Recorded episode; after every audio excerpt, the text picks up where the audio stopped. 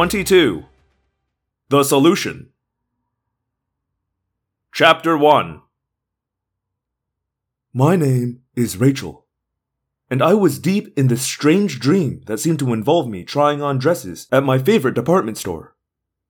Only the sales ladies kept bringing me things that were way, way too small. So I said, Hey, can't you tell these aren't my size? And the sales lady said, Well, we don't have anything in your size. What? I demanded.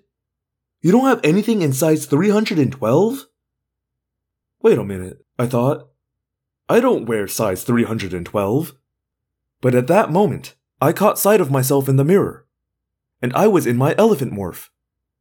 I was still growing, bigger and bigger, till my massive bulk was pressing people against the walls and floors and ceilings. I looked down, and there, beneath one massive fold of elephant belly, was a small figure in an orange hooded sweatshirt. Oh my god, they killed Kenny! Someone cried. Ah! I screamed. Try Junior's on the second floor, the sales lady suggested. Only, please don't use the elevator. And then she leapt at me and started digging her fingernails into me. They were really sharp, so I got mad and I shoved her. Only, when I shoved her, she suddenly wasn't a sales lady at all. She was a bird. Ah! I yelled, sitting straight up. There, in the darkness of my room, the large gray bird fluttered back and knocked into my desk. Tobias? I whispered. Only it wasn't a red tailed hawk. It was like a hawk, but gray and white. No, it's Aximili. You must come now. Tobias is missing, and Prince Jake is in danger. I threw back the covers and my bare feet hit the floor. What? It's David. He is a traitor. I was fully awake. Wide awake and already mad. I grabbed some throw pillows and shoved them under the blankets. Hopefully, they would look like me asleep if my mom came in to check on me. I glanced at the clock. Late. Very late. So late, it was early. I quickly ran through a list of possible morphs. I had to be able to fly, and it was night. I focused my mind on the image of a great horned owl. I began to change, even as I hammered Axe with questions. What happened? Jake, Tobias, and I watched and waited outside Cassie's barn. As you know, Jake suspected David might have decided to turn against us. That weasel! That slimy near. My tongue had shrunk rapidly in the middle of telling Axe what I thought about David. Probably for the best. Axe would have asked me to define the word I was about to use, and that wouldn't have been a good idea. I was shrinking all this time, of course, and the brown feathers were appearing on my skin. First as outlines, then as weirdly realistic tattoos, then, quite suddenly, as actual three dimensional feathers. David left the barn in his golden eagle morph. Tobias followed him. We followed soon after, but we could not find either Tobias or David. Axe explained. We went to David's home, his former home, I should say. We found David there, and Jake spoke with him. I do not know what was said, but the Yeerks were watching the house, and a handful of Hork-Bajir attacked. Attacked who? I demanded sharply. Jake or David, or both? I cannot be sure, but David escaped, and Prince Jake followed. He asked me to find you. He said we would need reinforcements. Well, he's got the reinforcements, I said. Let's go. I fluttered my wings and hopped up to the windowsill. I looked out at a night that was as bright to me as high noon. I had become a great horned owl, with eyes that looked through darkness and ears that could hear a mouse squeak at 50 feet. What about Tobias? I asked Axe. I certainly hadn't missed Axe's hesitation when he'd mentioned Tobias. I don't know for certain, he said. But I fear the worst. David's morph is stronger in the air than Tobias's. And Prince Jake, he believes Tobias is dead. I felt my insides turn cold. For a few seconds that seemed to stretch into hours, I couldn't move, couldn't think. I just sat there, with my deadly talons squeezing into the soft wood of my windowsill. Tobias? Dead? If David had hurt Tobias, I would. But what was the point in making threats? I didn't need to make threats. I knew what I would do. So did Jake. That's why he'd sent Axe for me. Chapter 2 I had eyes that saw every blade of grass beneath me, eyes that noted every small, scurrying rodent hiding in darkness. But I was blind. All I could see was Tobias. Tobias dead? Not possible. And David. I could see him, too. Smirking, pouting, easily offended David. David, who half the time seemed to be as reckless as, well, me. But other times had been cowardly and quickly panicked.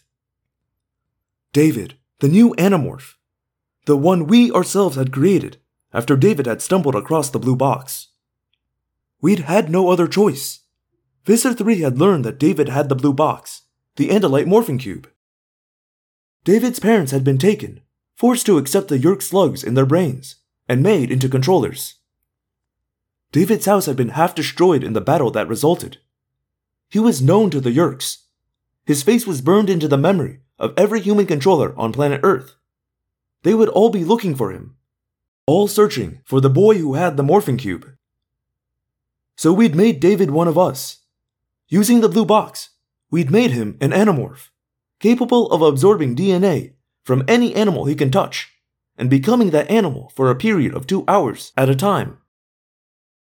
He was supposed to be one of us, and he was, for a while. He was with us on one of our most difficult missions to rescue the leaders of the free world from the Yeerks. Sounds impressive, doesn't it? It would have been very impressive if we'd succeeded, but we had failed the leaders of the United States, France, Russia, Great Britain, and Japan were meeting at a secluded beach resort to work out a Middle East solution. It had been the ultimate target for the Yeerks, a chance to make hosts, controllers, of the five most powerful men on the planet. Or four, at least. One of them, we didn't know which one, was already a controller. We had tried to stop them, but we had gotten ambitious. And Visser 3, leader of the Yeerk forces on Earth, had laid a trap for us. We'd escaped the trap, but not before David had fearfully agreed to go over to the Yeerk side. Later, he'd pretend it was all a ruse, that he was loyal. Now, we knew better. I flew over dark houses and over dark parking lots, over blazing, brilliant 24 hour stores and gas stations. Axe led us back to the place where he'd last seen Jake and David. We followed the direction he'd seen them traveling. Could we find them? And if we did, what would we find? Suddenly, on the road below us, flashing lights moved swiftly past. A police car, siren off since it was night, but moving fast. It was moving in the same direction we were. I looked directly ahead. The mall. It was dark, the parking lot was faintly lit by street lamps at regular intervals. That's where the cop car was heading. That way, I said to Axe. Do you see something? No, just a guess. But that police car is heading there. This is not a bad neighborhood. A speeding police car could mean we found Jake and David. The patrol car was faster than we were. By the time we arrived at the mall, the officers were driving from entrance to entrance, shining their spotlight and looking for a forced entry. A silent alarm must have gone off inside the mall. In the distance, I could see a second police car racing toward us. I soared above the acres large roof of the mall, silent as only an owl can be. I intended to follow the police around the building, but then I saw the skylight.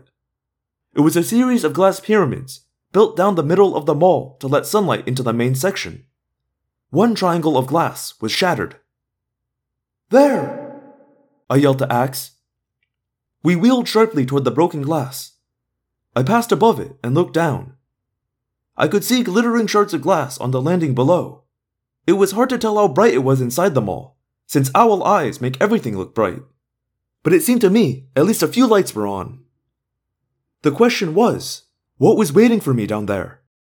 David was an animorph. That meant he was a dangerous enemy. He had a lion morph, I knew that for sure, and a golden eagle morph. Could I take a golden eagle? No, not as an owl. Could I take a lion? No. And he might be lying in wait. Lying in wait with superhuman hearing and superhuman sight. Not to mention far more than human power. Well, no matter how good his hearing, he wouldn't hear me. And owl's feathers are specially evolved to make no sound at all as the wind whips across their edges. Axe, are you ready to go in? We'll need to move fast and spread out immediately, just in case he's waiting for us. I am ready, Axe said calmly. I spilled air from my wings, changed the angle of attack, and rocketed down toward the jagged hole in the skylight. Down through the glass, I cleared the reaching, tearing shards, flared my wings, and turned my downward momentum into horizontal speed. I blew past the marquee for the Old Navy store, barely beneath the ceiling, at first, I saw nothing. Nothing but Axe dropping down into view and pulling an identical maneuver, going the other way.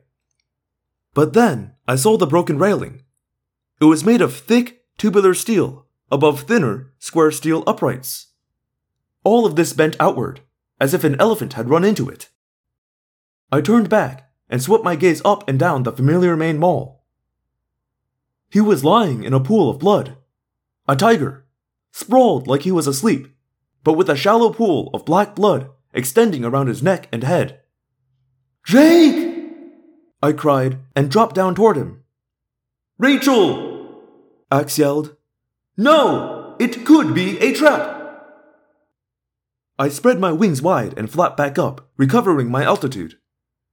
Axe was right. David could be waiting for us to rush to Jake's side. And there could be no possible doubt that it was Jake. Seven foot long tigers don't cruise the mall. I can hear breathing, Axe said. I hadn't bothered to listen. I'd assumed Jake was dead. But now I focused all my senses. Yes, there were sounds of breathing, but weak, reedy, with the sound of blood bubbling with each breath. He's unconscious, I said. Otherwise, he'd demorph. I don't see David but he could be anywhere. Anything. I saw a flash of light, far off down the main walkway.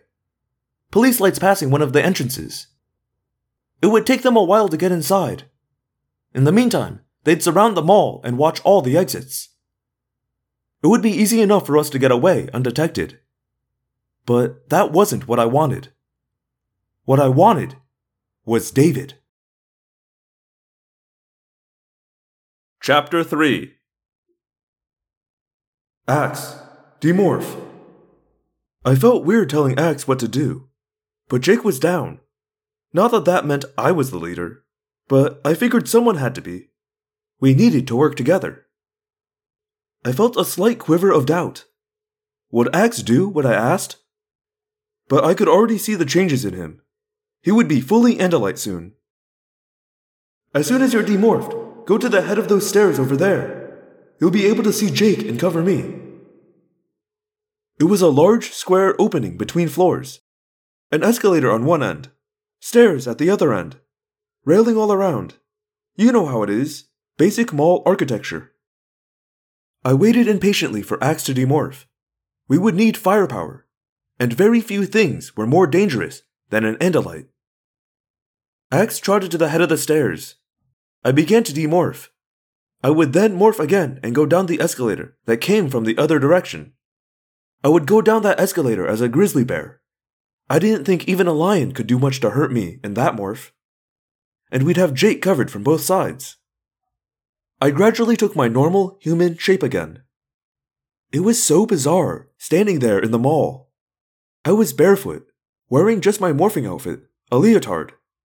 I knew exactly where I was, exactly what stores were around me. After all, I spent a good part of my life in that mall.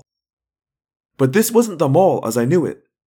This was a place of dim lights and deep shadows, of threat, of danger. A sound! I looked at Axe. We both strained, listening. A ringing sound. Coming from. coming from a jewelry store about ten storefronts away. Staring hard, I could see the broken glass on the floor. Someone had knocked out the window to the jewelry store. David! Of course. He was probably stuffing a sack full of diamonds right now. Go! I hissed to Axe. I'll be right there. I finished demorphing and actually noticed, despite myself, that Foot Locker was having a big sale. I began to morph again and. I never heard him. There was no roar, no warning. I just caught a glimpse of tan reflected in the glass of the Foot Locker store. A low, tan rocket skimming along the floor. I spun. Lion! He leapt. I grabbed the bent, twisted railing with one hand and threw myself over the side. Ah! I cried in pain as my wrist and fingers absorbed the weight of my body. I dangled, helpless, swinging above Jake and the floor below.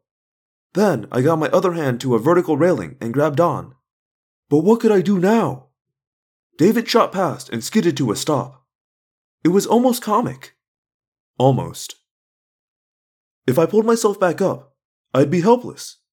If I dropped, I'd break an ankle or leg and be completely helpless. There were two narrow crossbeams spanning the open space. Banners hung from the crossbeams. I don't know what the banners were about. A sale, maybe, or some special event. The closest crossbeam was three feet to my left. It was maybe three inches wide, an inch narrower than the balance beam. I'm an amateur gymnast, but I'd neglected practice for some time, and I'd never tried to swing and then drop onto a three inch beam 15 feet or so above a hard granite floor. David recovered and came racing back. Axe was still not in sight. I began to swing wildly, heart pounding the breath out of my lungs. David came sauntering back, big lion paws silent on the floor, tail swishing, massive, maned head lolling back and forth like some kind of lion version of a way too cool dude. Alarm clock, David said. That's what the Andalite is chasing. I said it. I kept swinging. My legs were inscribing a wider arc, I glared at David through the bars. All I have to do is bite your fingers, Rachel. Aren't you going to beg for mercy? David mocked. Nah, of course not. You're brave, Rachel. He opened his mouth, turned his head sideways to bite into my fingers, and I released. I fell, looked down, saw the crossbeam too far away. One foot hit the beam. I bent my knee and absorbed the impact. I swung my arms over my head, throwing my weight, changing my center of gravity. For a hideously long moment, I teetered back and forth. My other foot jerked and stabbed at the air.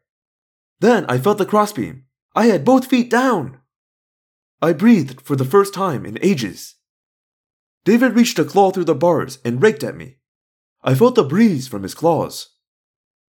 I stood, motionless, poised, and barely in control. David glared at me with furious, yellow eyes.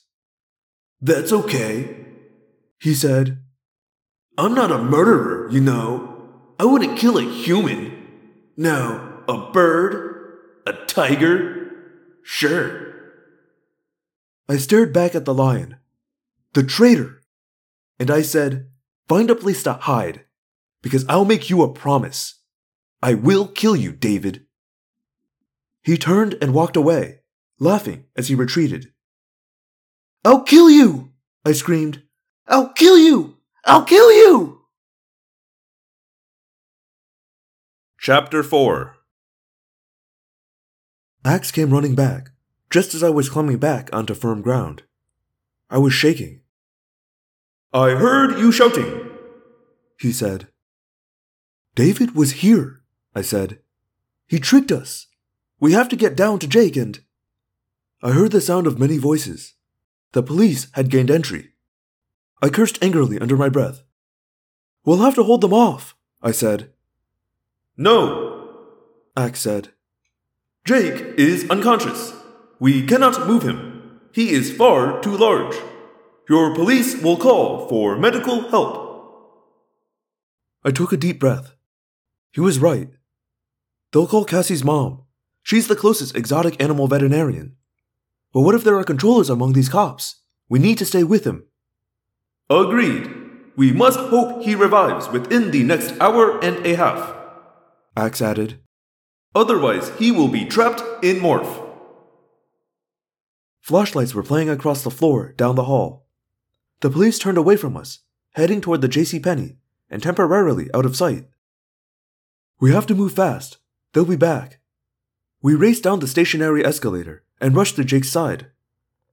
Up close, I could see one of the torn veins in his neck, still pumping slowly, still bleeding. But he was alive, at least. Alive. Unlike Tobias.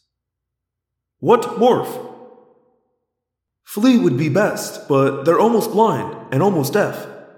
I want to know what's going on. Morph to fly.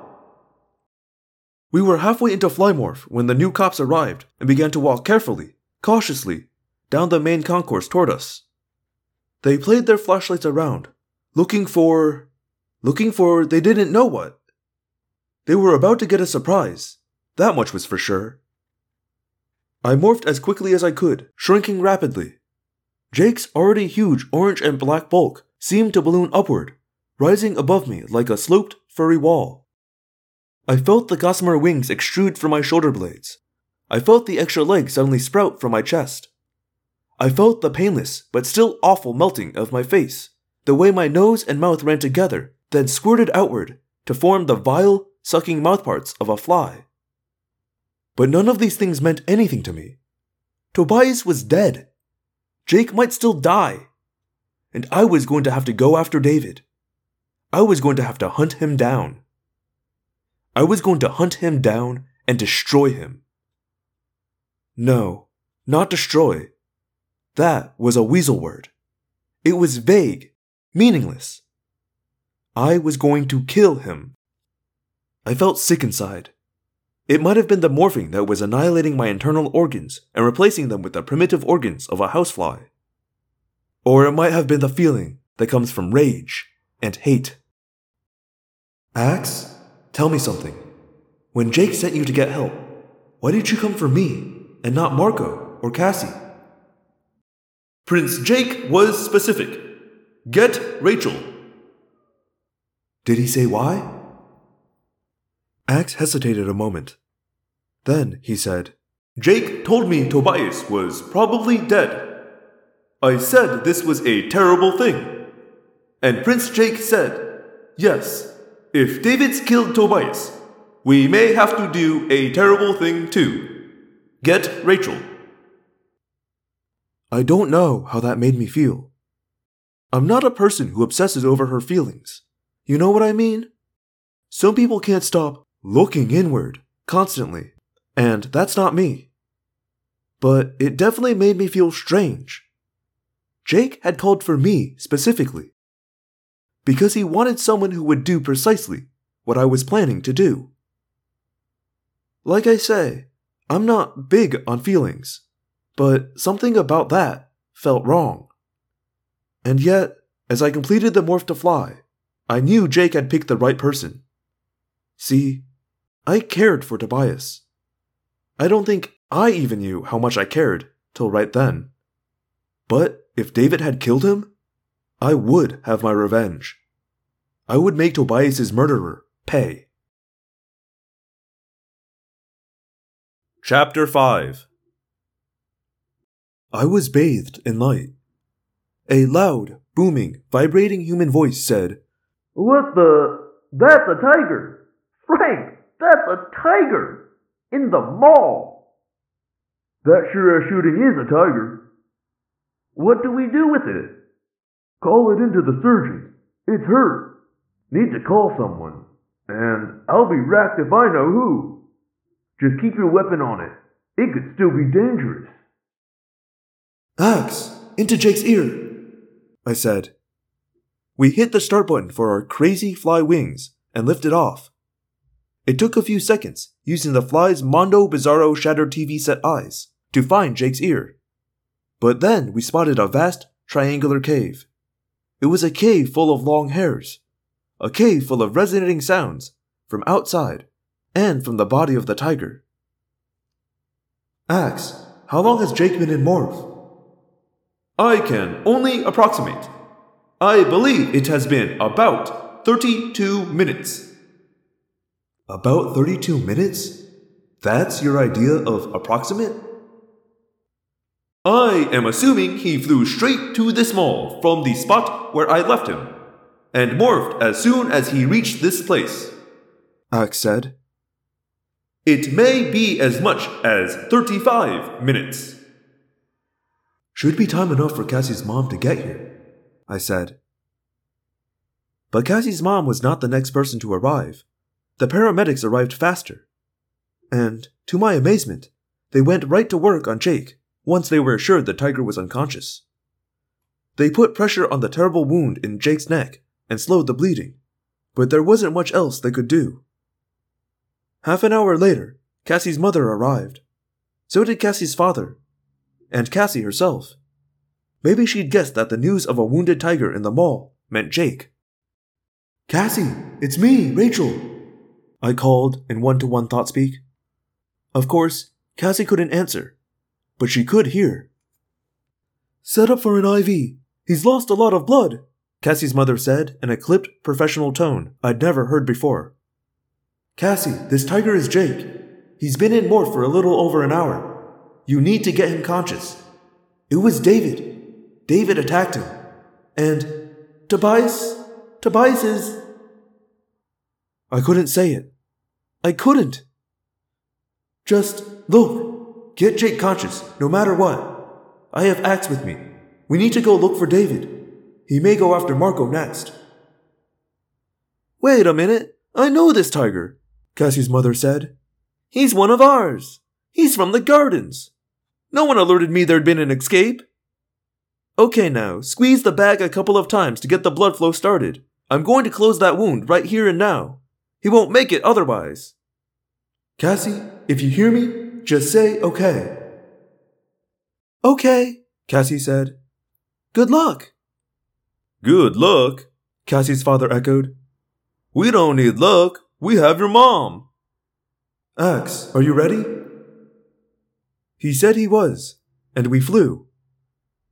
No one, with the possible exception of Cassie, noticed two little flies emerge from the tiger's ear. As we flew off, I had to fight the fly's urgent desire to land in the puddle of blood and take a taste. We rose in our crazy, loopy flyway, and as I skimmed above the heads of the paramedics, vets, and cops, I heard one of the paramedics say, We figure he fell through the skylight up there. The glass must have cut him. That must be it, Cassie's mother agreed. Only, you know, if I didn't know better, I'd swear this wound was made by another big cat. Will he live? Cassie asked. I didn't hear the answer. I wasn't sure I wanted to hear the answer.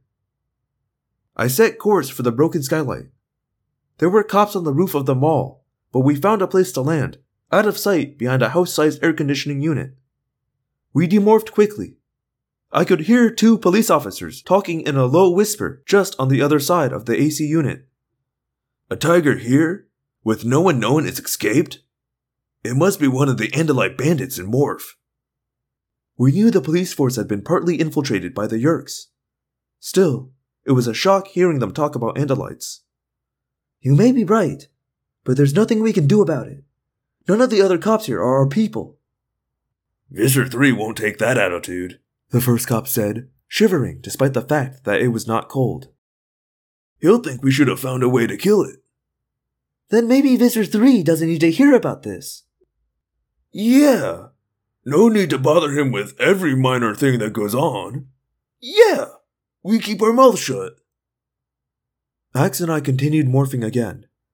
He to his Harrier morph, me to the great horned owl again. We flew away into the night in a straight line for Marco's house. Marco would be asleep, unsuspecting. He was safe behind locked doors and strong walls. Only, walls and doors meant very little to an Animorph. I began to realize just how hard this was going to be.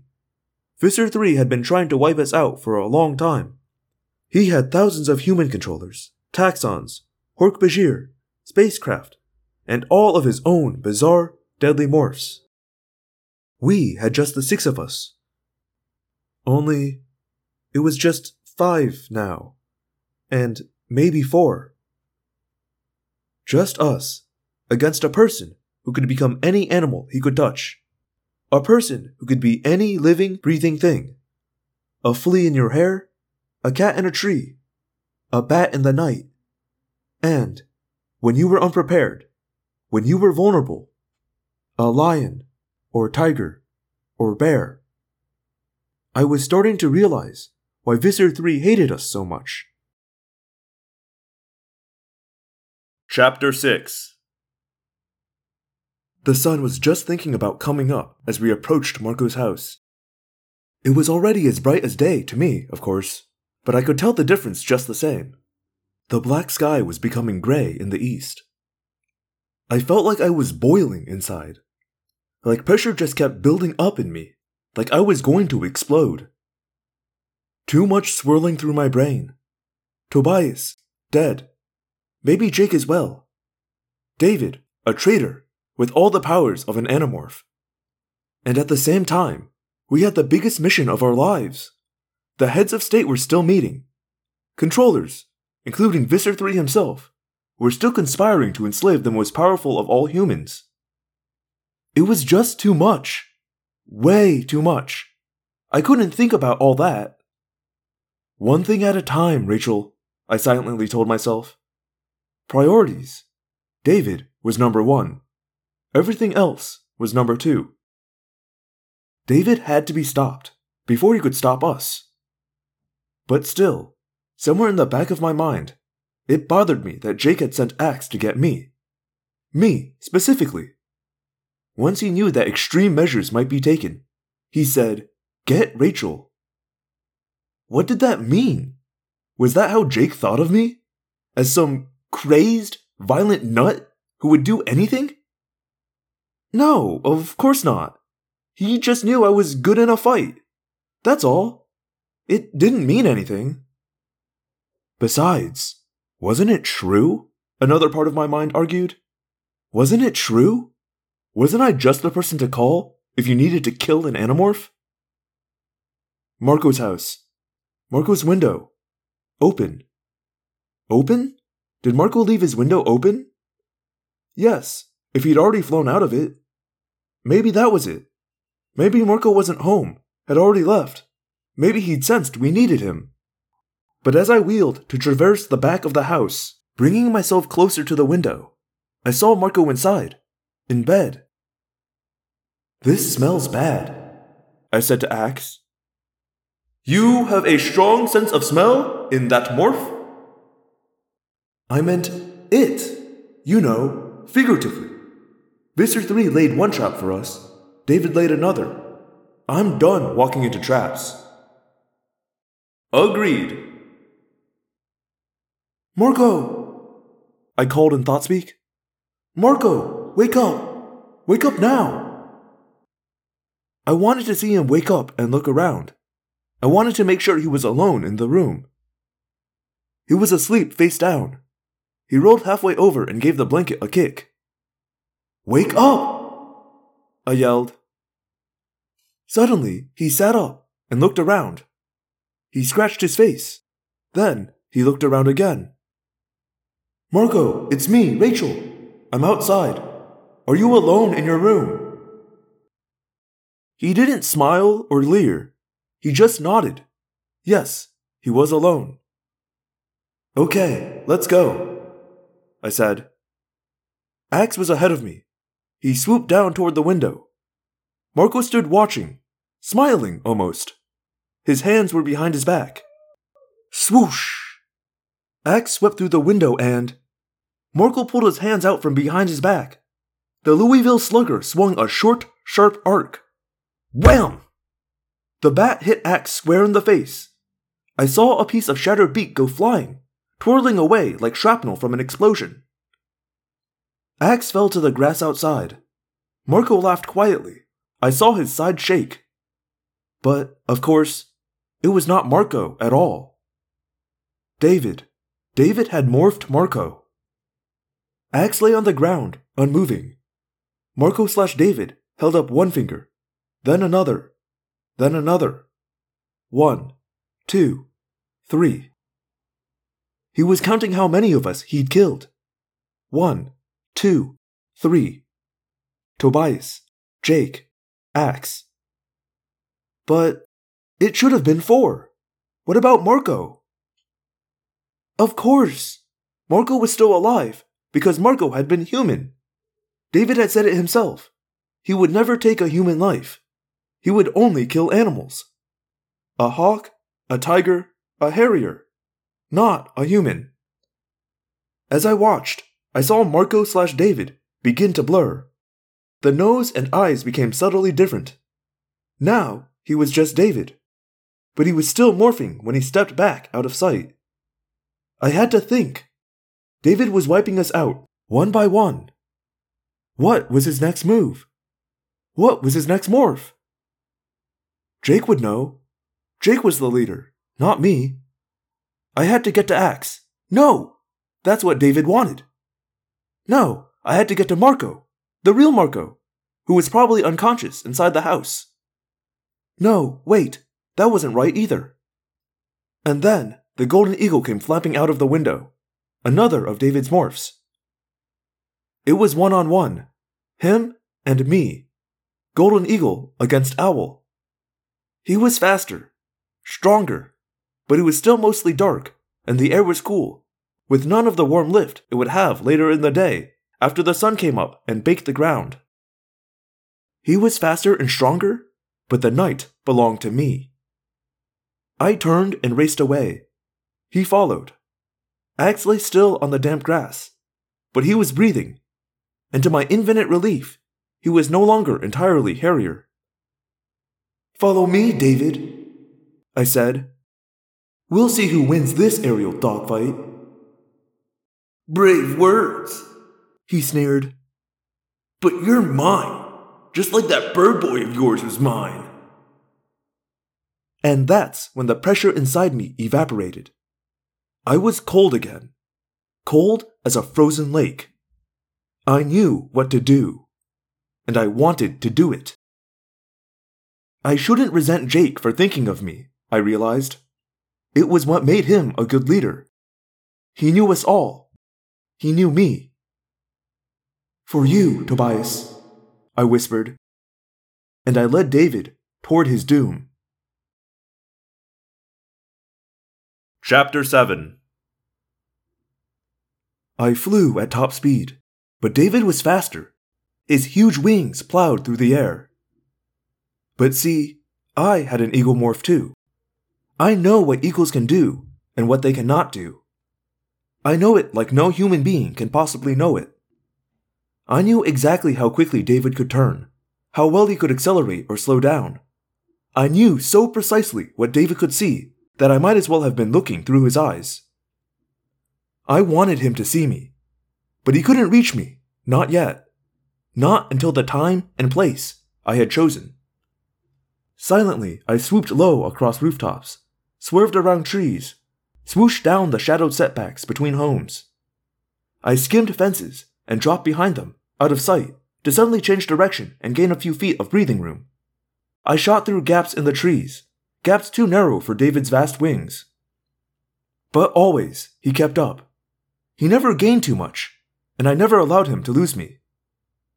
You're very good, Rachel, he said. You know, I wish I didn't have to do this. Yeah, but you just can't help yourself, I sneered. You all left me no choice. You forced me. What was I supposed to do? Let Jake order me around? Let him get me killed? Spend the rest of my life hiding? What do you want? Pity? I lost my family. Everything. Thanks to all of you. What are you, nuts? We're not your problem. Or at least we weren't until you turned against us. I was nearing the most dangerous part of the chase.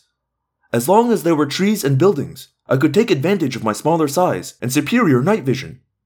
But now we were emerging over an open field, leaving the houses behind us. Just a hundred yards or so to go. David poured on the speed. Those huge wings propelled him after me. I dodged, but he anticipated my move.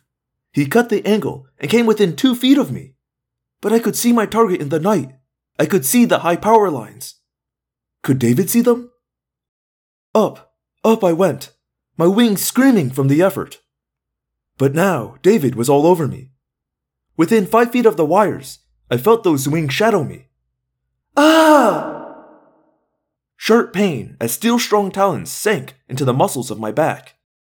No! I screamed in frustration. I stopped moving forward.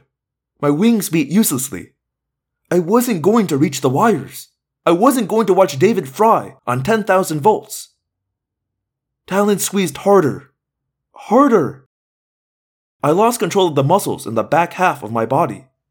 One of the talons was sinking through my flesh, trying to reach my heart.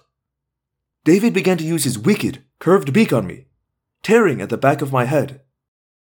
I was losing. The realization terrified me. Not because it meant I would die, but because it meant David would win. Tobias. Jake. David was going to win. My mind began shutting down. I should demorph, I told myself. But no, I was too high up and it was so hard to concentrate, so hard to focus. David was actually carrying me higher, lifting me up. That way, if I did demorph, I'd fall to my death. Sorry, Rachel, David said. But after all, birds die all the time, don't they? And that's when it happened. I saw it drop out of nowhere, out of the sky, out of the clouds it dropped. Wings back, talons raked forward. It hit David in the back of his head. Eagle feathers flew. David screamed in pain. And Tobias, yes, Tobias, sent in private thought speak. Rachel, David is really getting to be a pain in the butt. David released me. My wings flapped again. I was hurt, but David couldn't know how badly and he didn't want to fight two at once. He turned and flew away. Tobias? I cried. But you're supposed to be dead. I am? Who? Me? Chapter 8 Tobias was alive. It turned out that David had killed a red tailed hawk, and Jake had seen that dead hawk. Only it was a different red tail. Tobias had simply lost David early in the evening and had been searching for him ever since. Jake survived. Cassie found a way to jab a big syringe of adrenaline into him, enough to wake him up, just as her mom was scrubbing up for surgery back at the gardens. He demorphed a human and calmly walked out of the zoo. He had to wait two hours for a city bus, but fortunately, Cassie found him a pair of shoes to wear. Cassie's mother was seriously freaked. Not only had a near dead tiger simply disappeared, he seemed to have reappeared back in his environment, and there were no signs of any injuries. Cassie explained that she did a lot of shrugging and kept saying, I can't believe it either, Mom.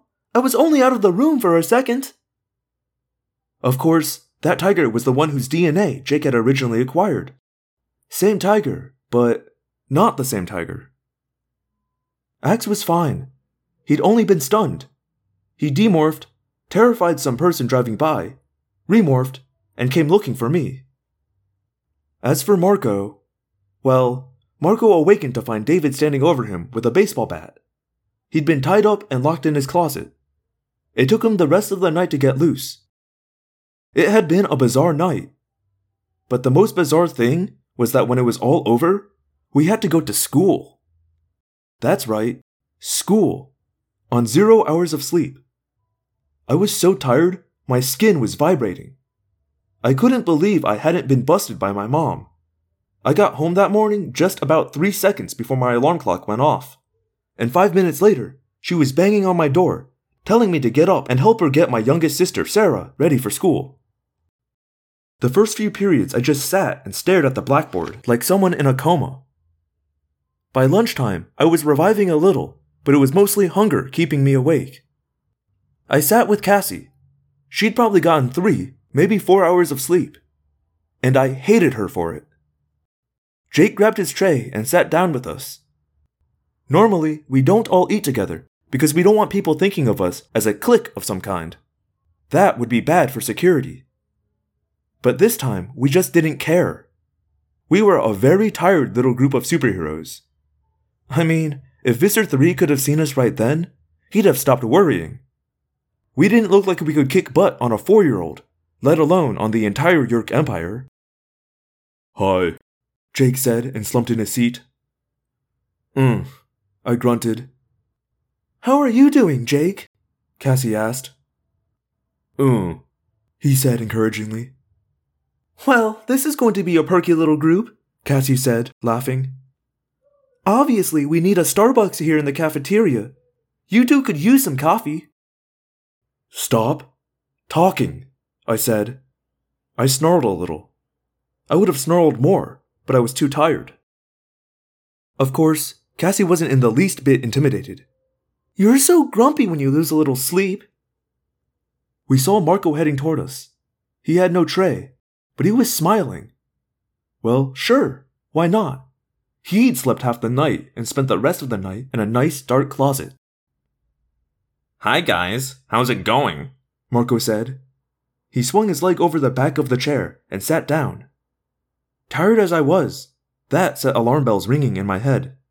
Marco doesn't swing his leg over chairs. And Marco doesn't act that perky, even when he's had a full night of sleep. I guess Jake had the same reaction. I glanced at him, and all of a sudden, his eyes weren't glazed and unfocused anymore. David, I presume. Jake said harshly. Marco smiled. And then I saw Marco, another Marco, just starting through the food line. Cassie was bewildered. She looked from Jake to me. I nodded my head significantly toward the real Marco. I'll stop him, Cassie said, jumping up from her seat. The last thing anyone wanted was two Marcos at one table. There was a joke in there somewhere, but I was too busy to think about it. What do you want? Jake demanded. David slash Marco smirked. What? No small talk? No chit chat? I couldn't morph. Not there in front of a whole cafeteria full of yelling, laughing, talking kids. But I could reach for my fork. And I could wonder what the Tines would do if they were driven hard enough into. I held onto the fork. I asked what you want. Jake said calmly. I want the blue box. I found it. It's mine. I want it. Jake actually smiled. Now, what do you think the odds are of me agreeing to that? Marco slash David flushed angrily. You have no choice, big man. You can't fight me. I have the same powers you have. And I'm smarter than you are, so I'll win. There are six, I mean, five of us, Jake said. I shot Jake a look. He ignored me. I got the message. No need to tell David that Tobias had survived. The less he knew, the better. I want the box. David said stubbornly. What for? I said. So you can give it as a birthday present to Visser 3? Cassie came back and sat down next to David. She managed to move her chair closer to his without being obvious about it. It was deliberate, of course. She wanted him to have to deal with her as a human being, not as an enemy. David blinked. He leaned away from Cassie. Cassie just gave him her big, understanding look. David, I know you've been through a lot, Cassie said in a very quiet voice. David had to lean closer to hear. I know your life has gone terribly wrong. I know you're lonely. I know you're afraid. And I know that deep down inside, You feel very sorry for what happened last night. But you must know that you cannot bargain with Visser 3. He won't give you what you want. David shot her a sharp, surprised look. So did I. What bargain? I asked. Cassie took a forkful of her food and chewed it carefully. Shall I tell them, David? Or would you like to?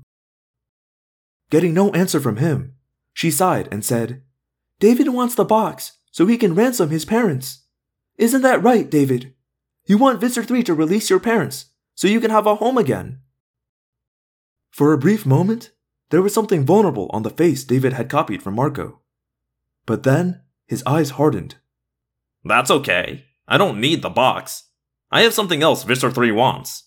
See, I know that the Animorphs aren't Andalite bandits. I know their names, their addresses. I give him you. He said, looking at Jake. And you. He added, looking at me. And then, you know what? He can do to you like he did to my parents. And he can get his blue box from you. David pushed his chair back noisily. He stood up and walked away. Chapter 9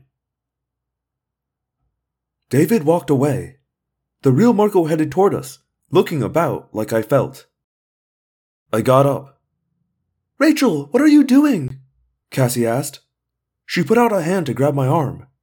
But Jake said, Let her go. I followed David's back as he wove through the kids just coming in. In the empty hallway outside, David began to change subtly. He was demorphing. By the time he reached the door to the quad, he was himself again. He must have been close to the two hour limit to risk it. I caught up with him as he started to trot across the grass. I grabbed his shoulder and spun him around.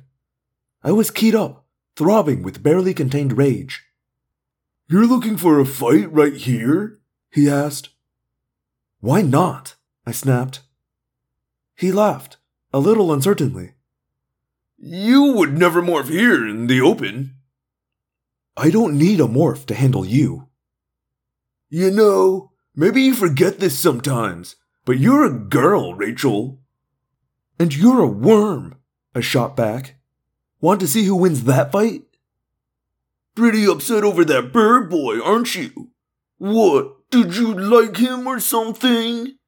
He grinned. That's it, isn't it? Oh, how sweet. Too bad. But you know, birds have a short lifespan. So do worms. What are you doing? Trying to scare me? Nah, I wouldn't want to scare you. I just want to tell you something. You rat us out to Visser 3? We'll know.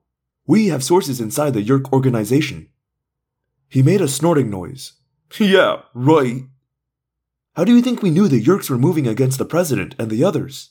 How do you think we learned that one of those heads of state was a controller? David looked less cocky. I could see the wheels turning in his head as he realized I was telling the truth. We hadn't told David about Erek and the other Chee. So see, you sell us out to Visser 3, we will know, I said. He shrugged. Big deal. Nothing you can do about it. Yeah, you're probably right, I said. Even if we were warned, we wouldn't last long. I leaned close, close enough to whisper in his ear. But some of us would last a while, you little creep. Long enough to make sure that your parents, well, use your imagination. He stepped back, drew back his fist, and swung on me. I dodged the blow. I grabbed his head with one arm and jammed the fork against his ear. I fought a nauseating urge to twist the fork, to make him scream in pain. You want a war between you and us? That's one thing. We'll play that out, I said. But you try and sell us out to Visser 3, and your little family will never get put back together again. Never! This time, I was the one to turn and walk away. I was shaking. The muscles in my neck were twitching. Suddenly, I had a raging headache. My ears were ringing. I was exhausted, yes, but it was more than that. I was high on adrenaline, high on the rush of power and violence. What had I just done? In all the time we'd been fighting the Yeerks, I'd never made a threat like that. What was the matter with me? I felt not exactly ashamed, but I knew I never wanted to talk to Cassie about what I'd just told David, or Tobias, or even Marco. And as for Jake, I found myself filled with a terrifying surge of pure, utter hatred for him. I couldn't begin to explain it, but I swear, at that moment, I hated Jake far more than I did David. I should have gone back to the cafeteria. I should have told them all what had happened. But Jake already knew, didn't he? Jake, the smart, determined leader, already knew all about me. And I couldn't face him. I couldn't face what he knew about me. Chapter 10 Jake's parents came back that evening. They'd been out of town helping with a cousin of Jake's and mine. The cousin's name was Saddler. He was an obnoxious kid, but he'd been badly hurt in an accident. Now he was being moved to the children's hospital near us. His relatives were staying with Jake and his family, but we were expected to help out too, even though my mom hadn't really gotten along with Saddler's family since my parents' divorce. I was informed of all of this when I got home from school.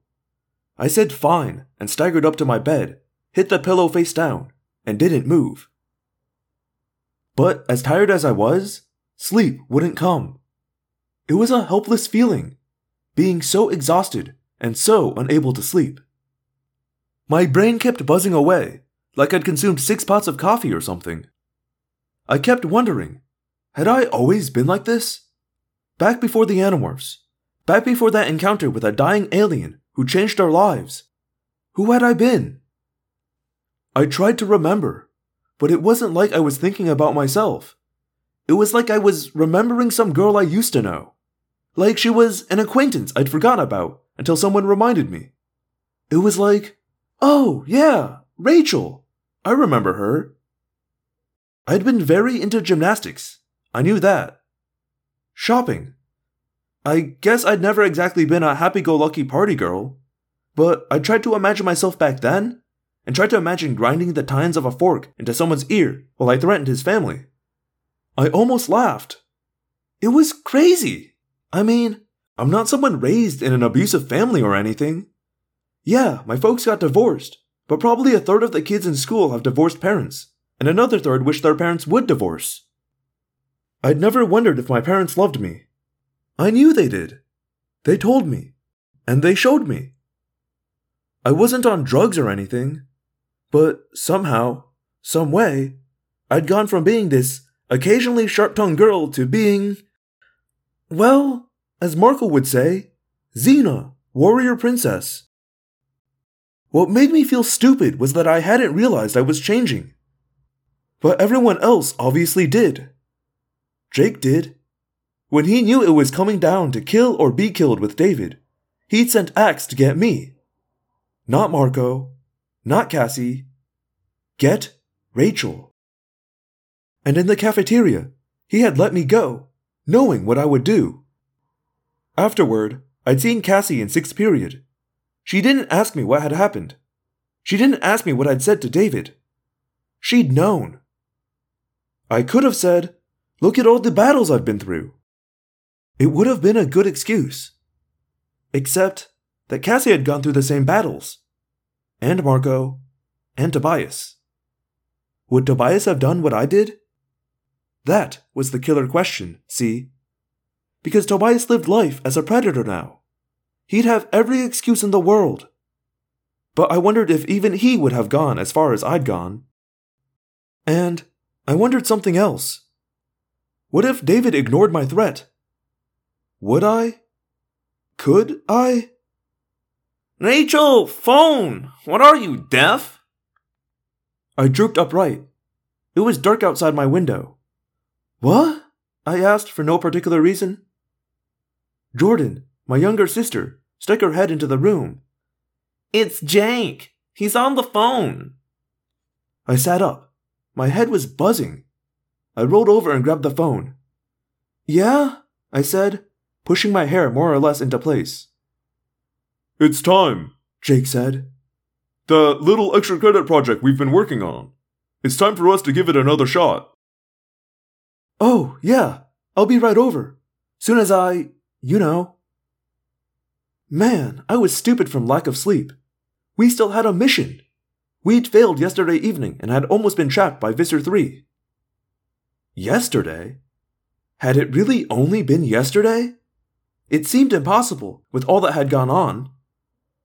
I splashed cold water on my face and ran a comb through my hair. Then I went downstairs to face my mom and tried to think up a good excuse why I had to go over to Cassie's house. Rachel, my mother said as she spotted me coming down the stairs. Good. I need you to watch Sara. I'm going over to the hospital to be with Saddler's mom and dad. I was halfway ready to say, Fine. That sure beats trying yet again to bust into some heavily guarded compound and getting our brains beat in. But that wouldn't do. You want me to babysit for Sara and Jordan? No one babysits me, Jordan said hotly. Oh, yeah? I mocked. You're either the babysitter or the babysittee, and you are a babysittee. Mom, no way! I can take care of Sara, Jordan protested. Come on, little babies, I added for good measure. Well, you can guess where it went from there. Ten minutes later, I was out the door. And ten minutes after that, I was demorphing inside Cassie's barn. Everyone else was already there Ax, Tobias, Jake, Cassie, and Marco. At least, I assumed it was Marco and not David in Morph. Marco, I said once I had demorphed. You know you're a toad? Kiss me and I'll become a prince, he said without hesitation. I'll be the prince formerly known as Toad. You know you want me. You can't help it. After all, you're a female and I'm. Well, I'm me. Yeah, that's the real Marco, I said dryly. Cassie laughed. Believe me, we all did the same kind of thing. I asked him to tell me what it was like when we morphed Trout, just to test his memory. And I answered that it wasn't bad, except that the cracker chrome coating chafed a little and I was allergic to tartar sauce. Now, can you all stop playing that game? I'm afraid I'll miss a punchline and Rachel will morph to Grizzly and eat me before I have a chance to say anything. Okay, down to business, Jake said. He sent Ax a significant look and jerked his head toward me. Prince Jake would like me to tell you that we are operating under the assumption that David may be here in the barn. Ax said in private thought speak. He is concerned that David may be here in insect morph, listening to our plans. So our plans will be different than we are discussing here. I gave a very slight nod. Of course, I'd forgotten. David was one of us, at least in terms of his powers. But Jake hadn't forgotten. Jake outlined a plan that was basically the same as our previous attempt to infiltrate the banquet at the resort. There were differences, just so it would sound convincing, and we all raised various objections, just to sound even more convincing. But it wasn't until we were morphed and flying away that Jake told me what he really had in mind. Oh, Rachel's going to love this, Marco said with a laugh. He was right. The plan was outrageous, insane, out of control, and violent. And, heaven help me, I liked it. Chapter 11 It was a Marriott resort by the ocean. It had been taken over for a summit meeting by the President of the United States, the Prime Minister of Great Britain, the Premier of France, the President of Russia, and the Prime Minister of Japan. Was there security? Oh, yeah. There was security. There were more guys in dark suits and sunglasses with microphones in their ears than had ever come together in one place before. It was like an international Secret Service convention. That was bad enough. But what was worse was the fact that some of those security guys were controllers. Some of the US Secret Service, for sure. Probably some of the French, British, Russian, and Japanese, too. And we knew Visser 3 was there, doing everything within his twisted, evil imagination to make controllers of all these powerful men. We also knew that at least one of the heads of state, we didn't know which one, was already a controller. So basically, this was a tough target, even for us. There were just way too many guys looking to shoot anything suspicious. It was also a mission we had to do. Period. Had to. If the Yeerks made controllers of these guys, that was it. Game over. We had tried the subtle approach. We'd walked into a trap. Now, Jake was ready for the less than subtle approach. This would be like when you're in a chess game and you know you're going to lose, so you grab the board and throw it across the room. That was the plan. First stop, the gardens. I was all set on morphs, but Tobias, Cassie, Ax, and Marco needed something new for their night's work.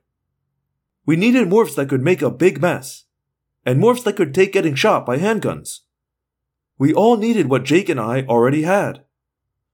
Once that was done, we flew straight out to the sea as seagulls.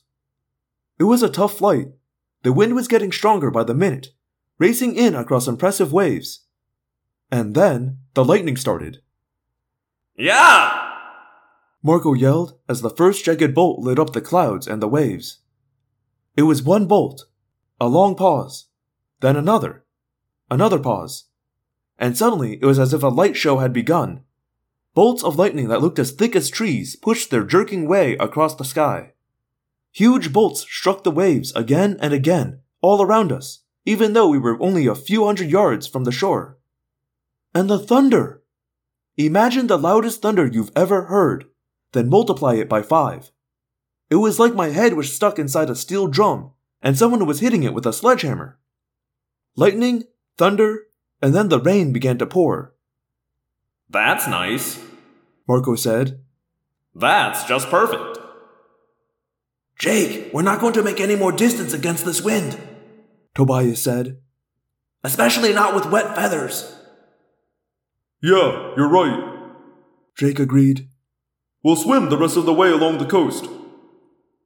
No problem. All we have to do is land in the water, I said. Seagulls land in water all the time, Cassie pointed out. Although, maybe not in the middle of a hurricane. No doubt she was right. But, seagull or not, let me tell you, it was a fairly terrifying experience. Here's the thing you're a small, white bird, smaller than an average chicken. The ocean is black as coal, aside from the pale phosphorescence as some of the waves crest. You basically can't see the waves at all because the clouds are totally covering the moon and the stars. But every few seconds, the entire seascape is lit up by lightning. Sometimes it's a dim sort of light cast by some far off bolt, whose thunder takes 10 seconds to reach you. Other times, the lightning is closer, and then the waves are turned into brilliant silver slopes and black, triangular shadows, just long enough to let you realize how tall the waves are. I floated down, following Jake, for once not rushing out ahead. I have a lot of respect for the ocean. I almost had to fight to go lower, the wind was so strong. 30 feet up. 20 feet. Lightning! Suddenly, the water was no longer 20 feet below me. It was rushing straight up at me. It was like being in a plane and flying over a mountain. Only suddenly, the mountain swells up like a zit about to pop, and up it comes while all you can do is wait for it. Water foamed over me, but I bobbed easily to the surface, like a cork. I almost laughed. It was easy. I was too buoyant to sink. As I tucked my wings back, it felt just like body surfing. We landed yards apart, of course. There was no way to be more precise. I caught lightning glimpses of the others, tiny white birds riding big black waves. Everyone down okay? Jake called out. One by one, we answered. Okay, now the tough part. He didn't have to explain. We all knew. We were going to morph to dolphin. Once we were dolphin, everything would be fine. Dolphins own the ocean. But to get to dolphin, we'd have to become human again. And maybe a seagull or a dolphin belonged in these two story waves, but no human being did. Chapter 12 This is going to be rough. Jake said. Everyone, be very careful. Jake, why don't we do this one at a time? Cassie suggested. I'll go first, then I can help the others. Okay. Jake said. Cassie morphs first. She's fastest. It made sense. Cassie was the best at morphing. Jake was using her for her special talent. Like he used Marco for his suspicious mind. Like he used Ax for his knowledge of all things alien. Like he used Tobias for his raptor eyes and ears. Like he used me. For what? For my recklessness? For something dark that lived inside me? Cassie's thought speak voice fell silent as she began to morph. I saw her only once in a one second burst of electric light. She was a twisting, misshapen mess of waterlogged feathers and skin with an eerie, Halloween face. I heard her yelp in surprise, and when the next lightning flashed, all I could see was a human hand raised above the water. Cassie! I cried. Cassie! No answer. She was drowning. Stupid to let her go first. She was a great morpher, but I was a better swimmer. I began to demorph as fast as I could. Jake, she's drowning! I yelled. Don't do anything stupid, Rachel. She'll pull it out. I thought bull, but I kept quiet and continued growing, heavier and heavier, less and less buoyant. Soon I was a 50 pound mass with a handful of feathers. I began to sink. I sucked at the air and filled my lungs, just as a wave crashed down and buried me. I expected to bob right back up, but the wave had driven me down, and I had no hands to swim with. My feet were huge bird claws, only now beginning to web up. Panic! No, no, I ordered myself, enraged by my momentary terror. Keep morphing. It's the only way. But my lungs were burning already. I'd gone from tiny seagull lungs to human lungs, and there wasn't an ounce of air in my body. I craned my head back to look up. But was it up? I couldn't be sure. It was dark all around me, dark as if I'd fallen into a vat of ink. Where was up? I was swimming now, kicking with human feet and snatching at the water with human hands. But I couldn't feel gravity. I couldn't tell if I was rising or simply plowing myself further and further down. And then something bumped against me. I couldn't see it, but I could feel rubbery skin. Relax, Rachel, Cassie said. You're going the wrong way. She pushed her dolphin nose under me and propelled me up and up. Had I sunk that far? Till my face exploded upward, passing from black water into falling rain. I swallowed air, swallowed water, slipped back under when a wave took me, then was lifted once more into the air. I realized I was straddling the dolphin's back. I sagged forward and hugged Cassie's back. Thanks, I managed to gasp. Take a minute. When you're ready, I'll keep you above water till you're dolphin enough. Ten minutes later, we had all morphed to dolphin. Cassie supported me. Then she and I supported Jake. The rest morphed quickly after that. Tobias went last. He had to pass through his red tail phase, so we all worked to keep him above water. Great weather for this. Marco grumbled. What is this? A hurricane? It's not bad enough to be a half bird, half human trying to swim. We gotta do it in the middle of a typhoon? Water, Tobias said darkly. See, this is what happens. Water is always trouble. Up in the sky, you can at least see what's going on. And yet, all the worry I felt seems to have evaporated. Ax said. I feel quite relaxed. Happy, even. Dolphin brain, Marco said. It was true, of course. It's very hard to stay upset when you're in dolphin morph.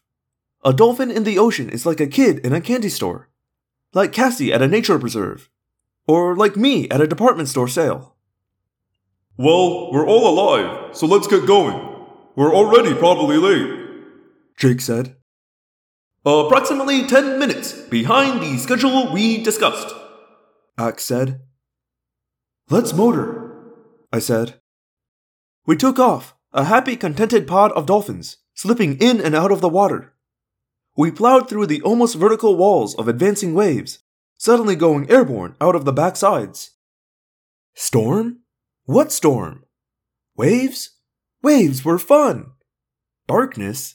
Who cared? We could echolocate. Wind? It was cool. It could make you soar further when you jumped. Thunder? Just a noise. As for lightning, well, if you swim underwater and roll onto your side so you can point one eye straight up, the lightning becomes this huge flashbulb. The entire surface of the water flashes brilliant silver, but it's a twisted, mottled silver, like a platter someone has battered with a hammer. One eye up to the lightning, one eye down into darkness. It didn't bother the dolphin brain. The dolphin brain really didn't have the emotion of fear. Maybe other creatures knew fear, but the dolphin brain was not programmed for it. Unless, of course, I suddenly saw a black and white pinto pony pattern. That would mean a killer whale, and then the dolphin's instinct for survival would kick in. But towering waves? Lightning? Howling wind? Black water? They meant nothing to me. We ran along the coast till a leap in the air revealed the far too familiar lights of the Marriott Resort. And now my human mind came back full force, with all its own fears and rages. See, we weren't done morphing in the water, and this time it would be in the surf. Chapter 13 We echolocated a submarine about a mile offshore. Dangerously close, I thought. And of course, we were very aware of a number of fast Coast Guard patrol boats cruising up and down through the surging sea. They played searchlights over the water, but naturally, it was child's play for a dolphin to avoid them. They disappeared at last behind a small rugged island about a mile offshore. It was nothing but a jumble of rocks, really, plus a couple of scruffy trees. I popped out of the water to get a better look. I don't know why, then, but something about that desolate place made me edgy. Or at least as edgy as you can get while you're a dolphin. We swam toward shore, the six of us abreast. I could echolocate the rising slope of the seabed. It was only a few feet deep, and even the dolphin brain was nervous as we felt the waves crashing down and almost slamming us into sand and gravel and broken shells. Are we close enough? Marco wondered. We need to get as close as we can, Cassie said. A little more. Soon, my gray rubber belly was scraping the sand, and my tail was almost useless. Okay, now, Cassie said. Our morph should be able to power up out of this depth. I began to demorph. I wasn't looking forward to it. This was practically Hawaii sized surf. The waves gained power as they came rushing up the sloping seabed. All that water just kept piling higher and higher till it was a rushing, teetering, two story wall of water. I tried to time it, but there was no way. A wave caught me mid morph and slammed me face down into the sand. Worst of all, we could not allow ourselves to be washed up onto the beach. The beach was crawling with security patrols, guys in night vision goggles who saw everything as though it were illuminated by a green sun. We could not be seen till we were ready. For that reason, the surf was perfect. For every other reason, it was definitely not. I made it to human morph and was nailed by a wave of exhaustion, almost as devastating as the real waves. Morphing wears you out. Morphing repeatedly on no sleep is beyond exhausting. I swear, I could have just laid down in the water and fallen asleep. But then I was propelled almost headfirst into the wet seabed. I fought my way back up and grimly set about morphing yet again. Now things were beginning to change for the better. I was morphing an African elephant. Tons of African elephant. As I passed my first ton, I found the surf didn't bother me quite as much. I backed further out to sea to conceal my growing bulk and keep the very recognizable elephant head silhouette from being seen on shore. I looked left from one eye and right from the other. I saw the rest of my friends growing vast and bulky in the surf. Jake was in his rhinoceros morph. Marco had chosen to acquire that same animal. Cassie, Tobias, Ax, and I were a matched set of elephants. The elephant and rhino morphs had several things in common. They were faster than they looked. It took more than a handgun to knock them down. and people who saw them coming had a tendency to want to run away. We were, I don't know, maybe 15 tons of bone and horn and tusk and muscle. Ready? Jake asked. Ready. Marco answered. This animal's nose moves quite delicately, Ax said. I could see fairly well with the elephant's eyes, unlike Jake and Marco, who were half blind. I could see the softly lit bungalows just off the beach. I could see the taller, brightly lit hotel building beyond. Our goal was the bungalows. They housed the world leaders. Our plan was painfully simple. If we couldn't stop the Yeerks by subtle means, we'd just tear the place apart. Then, most likely, the big banquet where Visser 3 hoped to strike would be cancelled. Like I said, not a brilliant plan. But you know what? As tired, mad, scared, annoyed, worried, and filled with self doubt as I was at that moment, the sweet simplicity of it all seemed like pure genius to me. Hey, Marco, who's that comic book character who's always yelling, It's butt kicking time? I asked. That's the thing. And what he says is, it's clobbering time. Yeah, well, whatever. Let's go do some serious stomping. Chapter 14 You almost have to feel sorry for the Secret Service and all the other security guys on the beach, huddling in the rain beneath their ponchos while they gaze through night vision goggles. One minute it's nothing but waves and lightning. The next minute it looks like a small pod of whales has decided to get up out of the ocean and go hang out on the beach. I mean, their training must have prepared them for almost anything, but not, definitely not, for the possibility that two rhinos and four African elephants would come trumpeting and snorting out of a 100 year storm surf. I announced myself. I heard a human voice say, What the? I broke into a charging run. I had to deal with a little bit of a slope, but I had plenty of power and legs the size of tree trunks. I raised my trunk high and bellowed again. I was running full tilt. So were the others. Suddenly, the lightning flashed, and I could see half a dozen utterly baffled men and women in drenched rain slickers staring at us with six identical open mouths. Only one reacted like he had a clue. He drew his gun and started firing. Right at me. You'd think a trained marksman could hit an elephant, but I guess it isn't all that easy in a pitch black night with rain in your face. Chances were the guy who was firing at me was a controller. A normal human's first thought would not be to shoot an elephant on the beach. I went at the man, full speed. The muzzle flash was like tiny echoes of lightning. This time I felt a bullet hit me in the shoulder. It didn't hurt, exactly. I was just sort of aware of it. He didn't get a chance to fire again. I lowered my head, bringing my hugely long tusks into line with the gunman, and he turned and ran.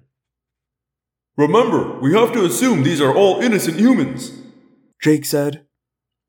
His thought speak voice came to me just as I was considering whether I should run the guy through with my tusks or trample him. Of course, Jake was right. These were innocent bystanders. Mostly. We were here to wreak havoc and scare the heck out of everyone, but not to hurt anyone on purpose. Now, other guards had decided they'd better shoot at us too. All down the beach came the sound of gunfire, along with shouts and cries that were instantly snatched away by the howling wind. Everyone ready? Jake called. Charge! Marco laughed. Charge? I bet he's always wanted to say that. We charged. Like some Mondo Frico version of Gettysburg, we raced up the beach toward the two closest bungalows. Fifty yards. Twenty yards. I was eating up the beach, my big round feet plowing deep with each step. A line of bushes. I barely registered the thorny scrapes on my gray leather hide. I was huge. I was a tank. I was running at full speed, my sail like ears flapping in the wind, my powerful trunk trumpeting madly, my tusks thrusting, searching for something to impale. I was pure power, pure momentum, pure out of control animal energy. I tore through a decorative trellis and stomped it to toothpicks. Then, a wall. I ran, slewed my head to the side, and slammed that wall with my right shoulder. Woomph! Crunch! I backed up a step and swung my weight forward again. Woomph! Crunch! One more time! I cried, laughing idiotically in my head. I backed up, and this time there was no woomph. Just a tearing, breaking, twisting sound. All of a sudden, bright light shone out on me from the big hole I'd made in the wall. Then I saw Marco in his new rhinoceros morph plow into and through the door. Into and through being all one motion. The security guys were getting serious. Elephants and rhinos running around. Well, that was almost funny. Elephants and rhinos beating in doors and knocking down walls? That was a whole different matter. I shoved at the hole I'd made and found myself blinking in the bright light. Blinking and staring at Marco, and at the man sitting in an easy chair, wearing a tuxedo shirt, a tie, black socks, and glossy black shoes. His tux coat and pants were draped over a chair. He had a somewhat familiar face, the leader of a great power. He was sitting in his jockey shorts and calmly pouring a glass from a bottle of clear liquor. Then he glared belligerently at me and Marco. Now, I'm not going to say who this man was, or what nation he headed, but he was drunk. Drunk, but no coward. He just sat there in his underwear, glaring at us, defying us. What do we do? Marco asked me.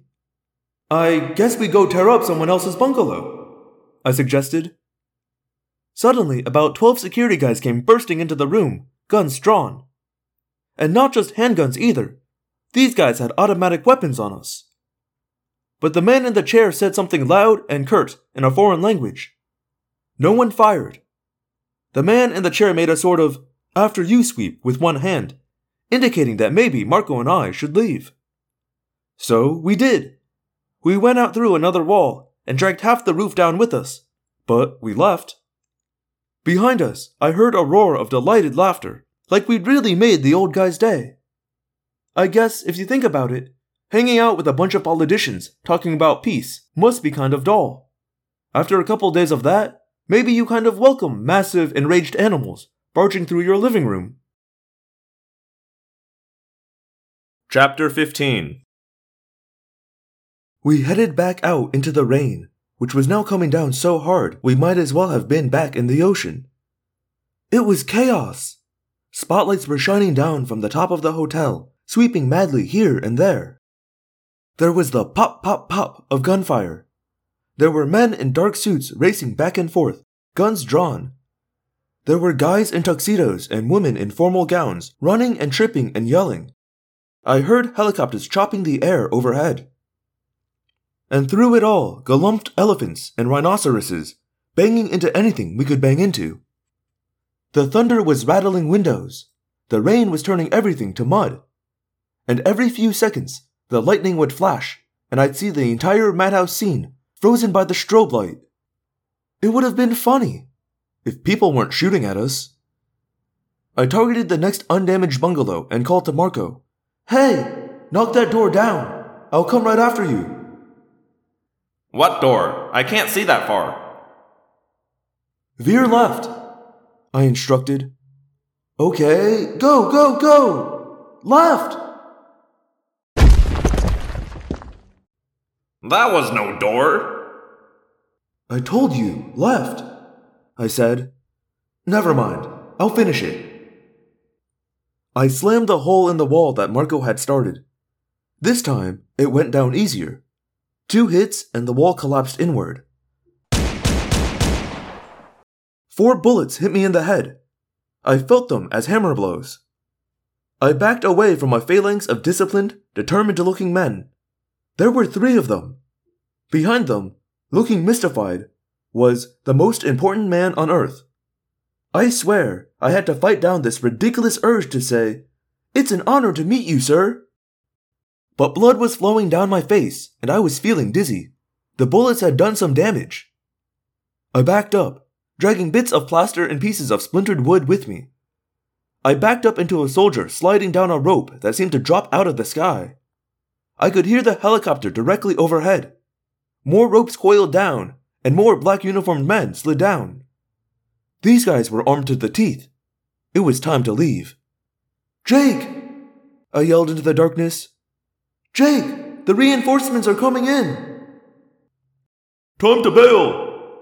Jake yelled to everyone. Everyone, back to the beach! Automatic weapons were firing. I felt my left rear leg catch fire. At least that's what it felt like. I staggered back, and the injured leg almost collapsed. I was hit, and badly. Come on, Marco, let's get out of here. But I didn't even get to see the president! He complained. Marco, this really isn't the time. We turned and crashed back toward the trellises and shrubbery and out onto the windswept, soggy beach. A human staggered in front of me. He was mud smeared and ankle deep in wet sand. And he was furious. Tony, the White House Protocol Chief. Except that we knew Tony had been acquired by Visser 3 as a morph. And judging by the screamingly enraged look on Tony's face, this was Visser 3. For a frozen instant, we locked eyes. He knew what I was. I knew what he was. I guess we can assume the banquet has been cancelled, Visser, I said.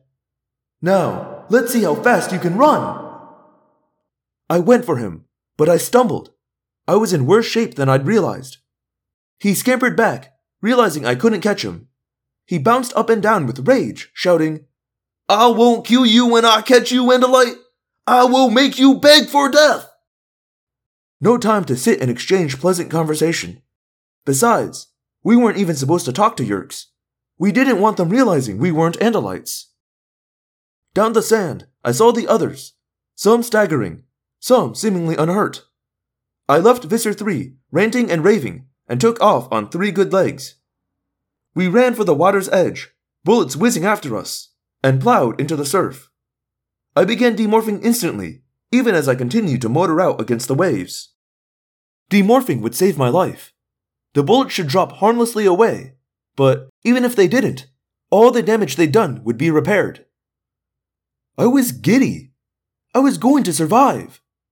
I was laughing, laughing at the sheer, insane rush of it all. No weariness now, just mad, frantic glee at having escaped alive.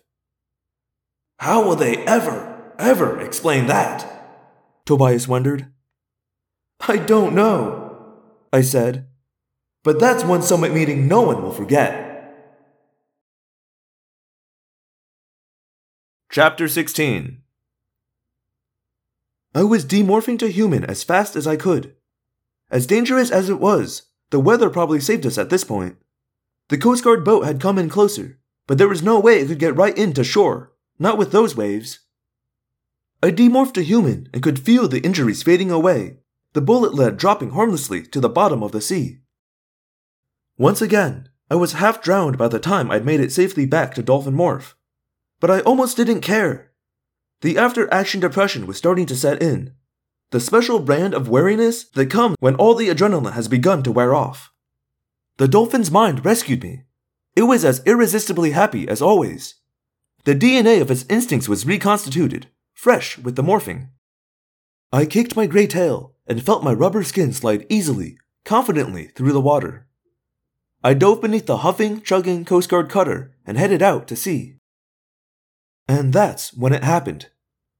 I fired an echolocation burst, a series of fast, ultra high frequency sound waves. The sound waves traveled through the water and bounced back from anything they hit. It was like sonar, underwater radar.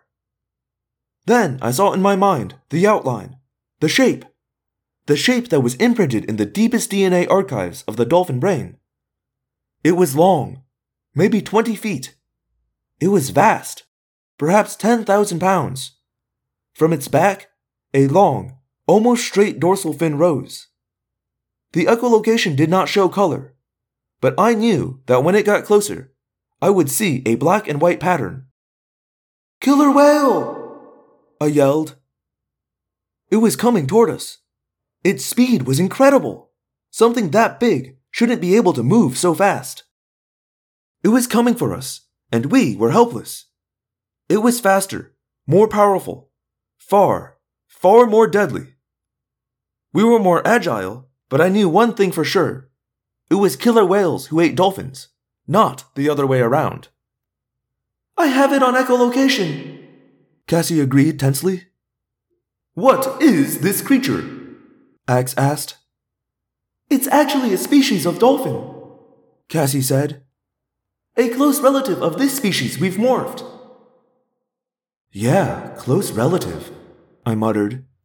Like Chihuahuas and Dobermans are close relatives. There's just one, Cassie said. Strange. Why? What's strange? Tobias asked. Just that orcas usually hunt as a pack, Cassie said. Yeah, well, this one is hunting us all by himself, Tobias said. Big as he is, he won't need any help. What do we do? Marco asked. He's just a killer whale, Jake said. We have human intelligence as well. We can't outfight or outrun him. We'll have to outthink him. Head for the Coast Guard boat, Tobias suggested. We'll get beneath it and stay with it. The sound of the screws will keep him away. Good idea, Jake said. We turned sharply and raced for the boat. It wasn't going to be easy. We needed to get beneath a boat that wasn't all that big while it was rising and falling on the waves. Besides, we were air breathers. We had to surface to get air and couldn't hide there forever. But it seemed to make sense, and it probably would have worked. Except for one terrible fact. you think the propeller sounds will scare me off? The killer whale said. Nice try. Chapter 17 Six thought speak voices said the identical word at the same time. David! Yes, David, he said with grim satisfaction. Five little dolphins and one big orca. Let's see how that works out. He still thinks Tobias is dead, I said in private thought speak. He hasn't counted us. Tobias, stay behind us and. Ax interrupted. David doesn't know which of us is Tobias. He's expecting five of us. We are six. The sixth person, the one who conceals his presence, could be any of us. What are you suggesting? Jake asked him.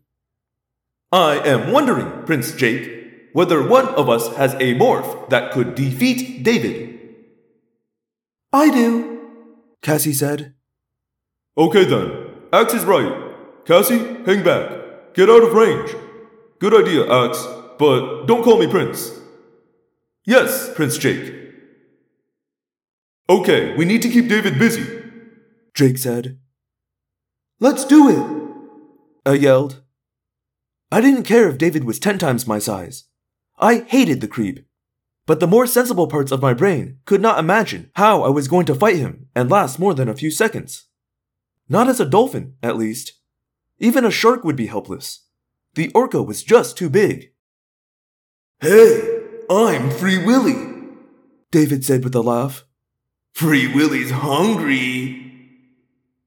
Why don't you tell that joke to Visser 3? I sneered. Maybe he'll arrange for you to die laughing. Ah, Rachel, that's you, right? Psycho Rachel? I'm the psycho? That's good, coming from a certified nutcase like you, David. I'm nuts. Hey, I'm not the one threatening to kill anyone's parents, you crazy witch. There it was, blurted out for all the others to hear. I didn't threaten your parents. I lied. Yeah, you did, he said, and even I could hear the ring of truth. Did you know that, Big Jake? Did you know that, Cassie, with all your moralizing? Did you know Rachel threatened to kill my parents? How about you, Andalite?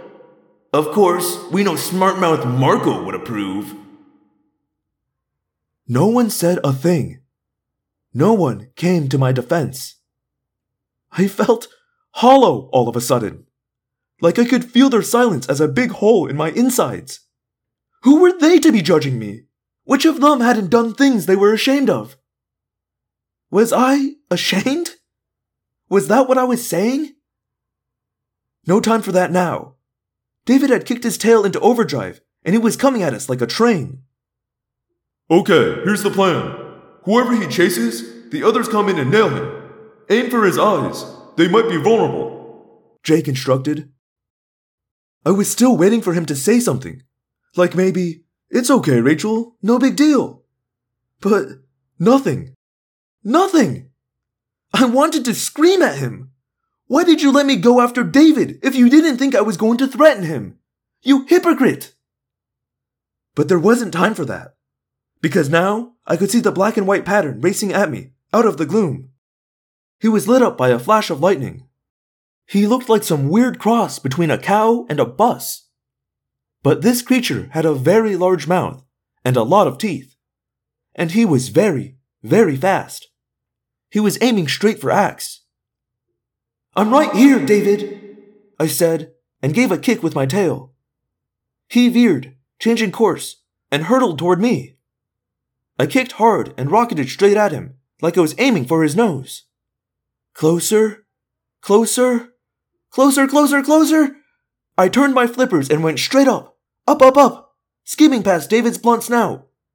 Whoosh! Out of the water, into the rain, into the rain and lightning, high as I could fly. I hung in midair, looked down as gravity grabbed me again, and right below me, I saw the killer whale's open mouth. Falling! Falling toward that open mouth! No! But David was slipping back too. He hadn't had time to get himself ready. He was slipping back beneath the water, and I was falling toward him. Splash! I hit water, not teeth, and I kicked madly to get speed. Where was David? I couldn't see him. Echolocate, Rachel. Come on, concentrate. I fired a burst. The echo was instantaneous. He was behind me.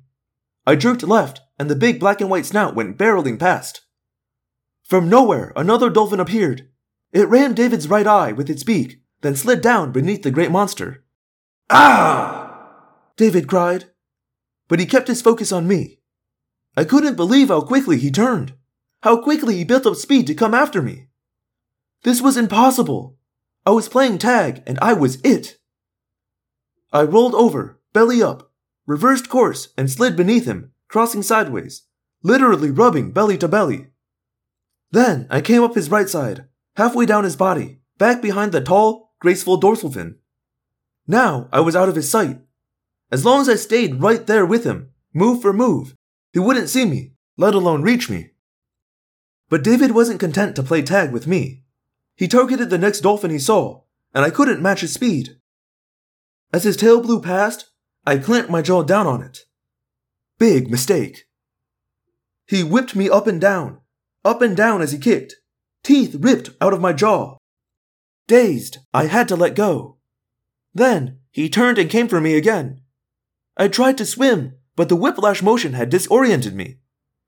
All I saw was a huge, gaping jaw coming right for me, and I knew I could not escape. The orca filled my entire range of vision. So big! So impossibly fast. And then?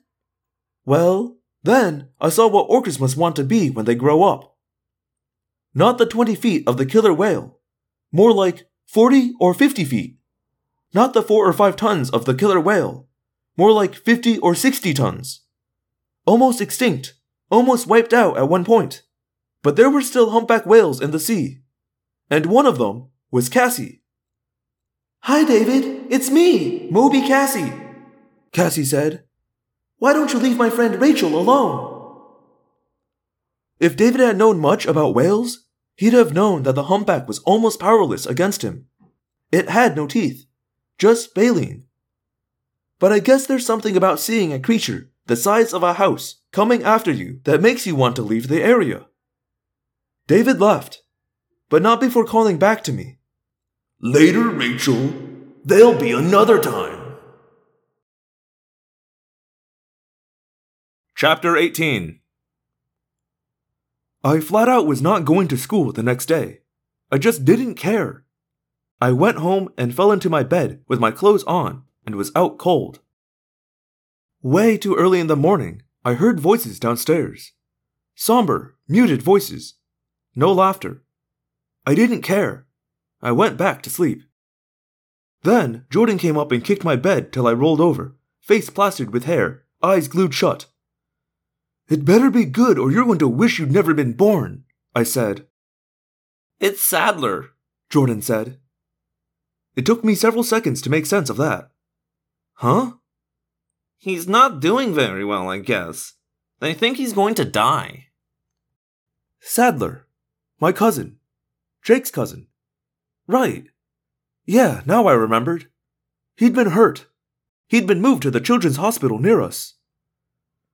Oh, that's too bad, I managed to mumble.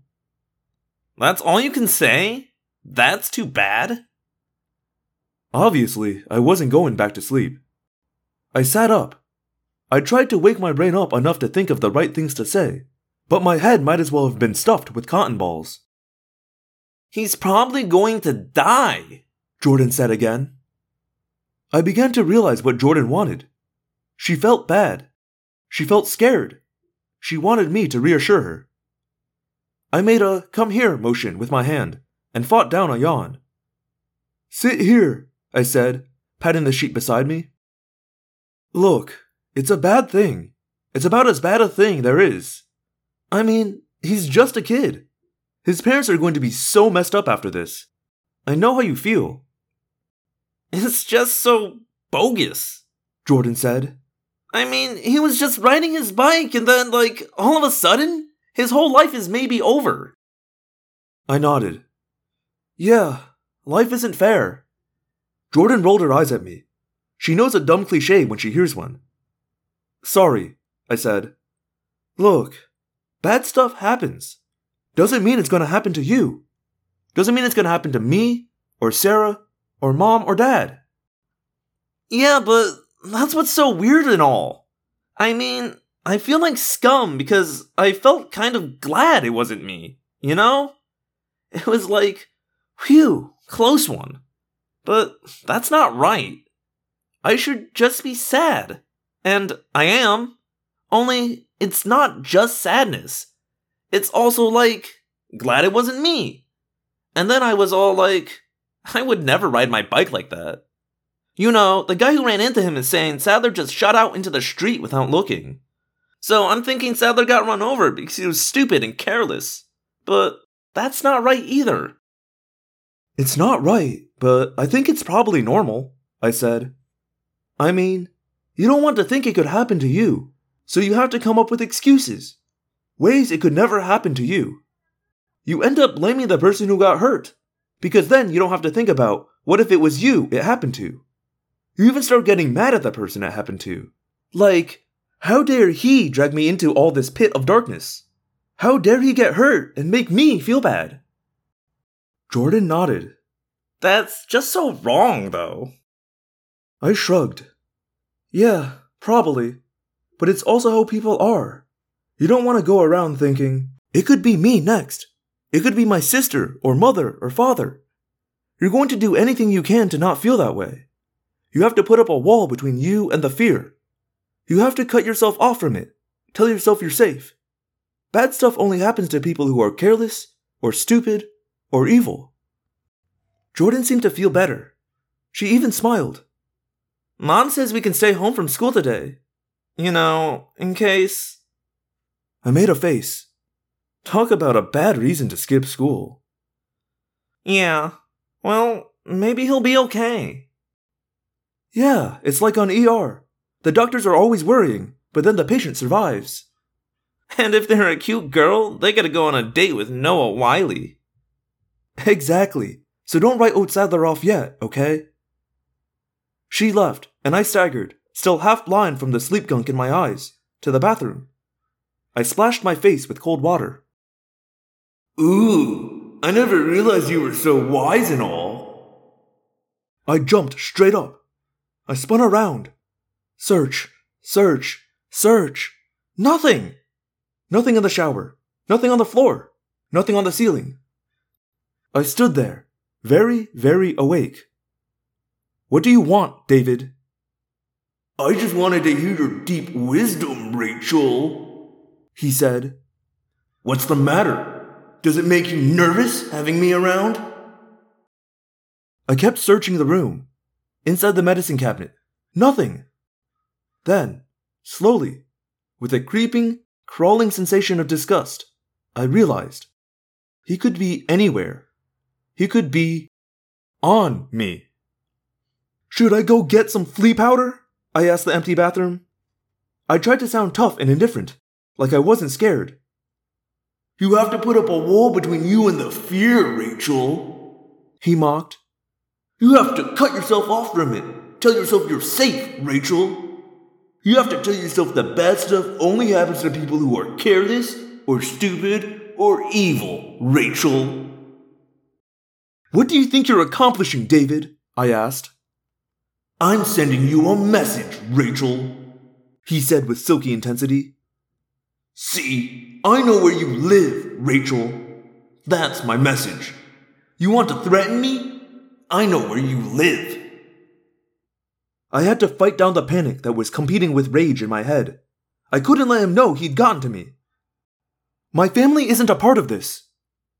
So you say? Your parents are controllers now.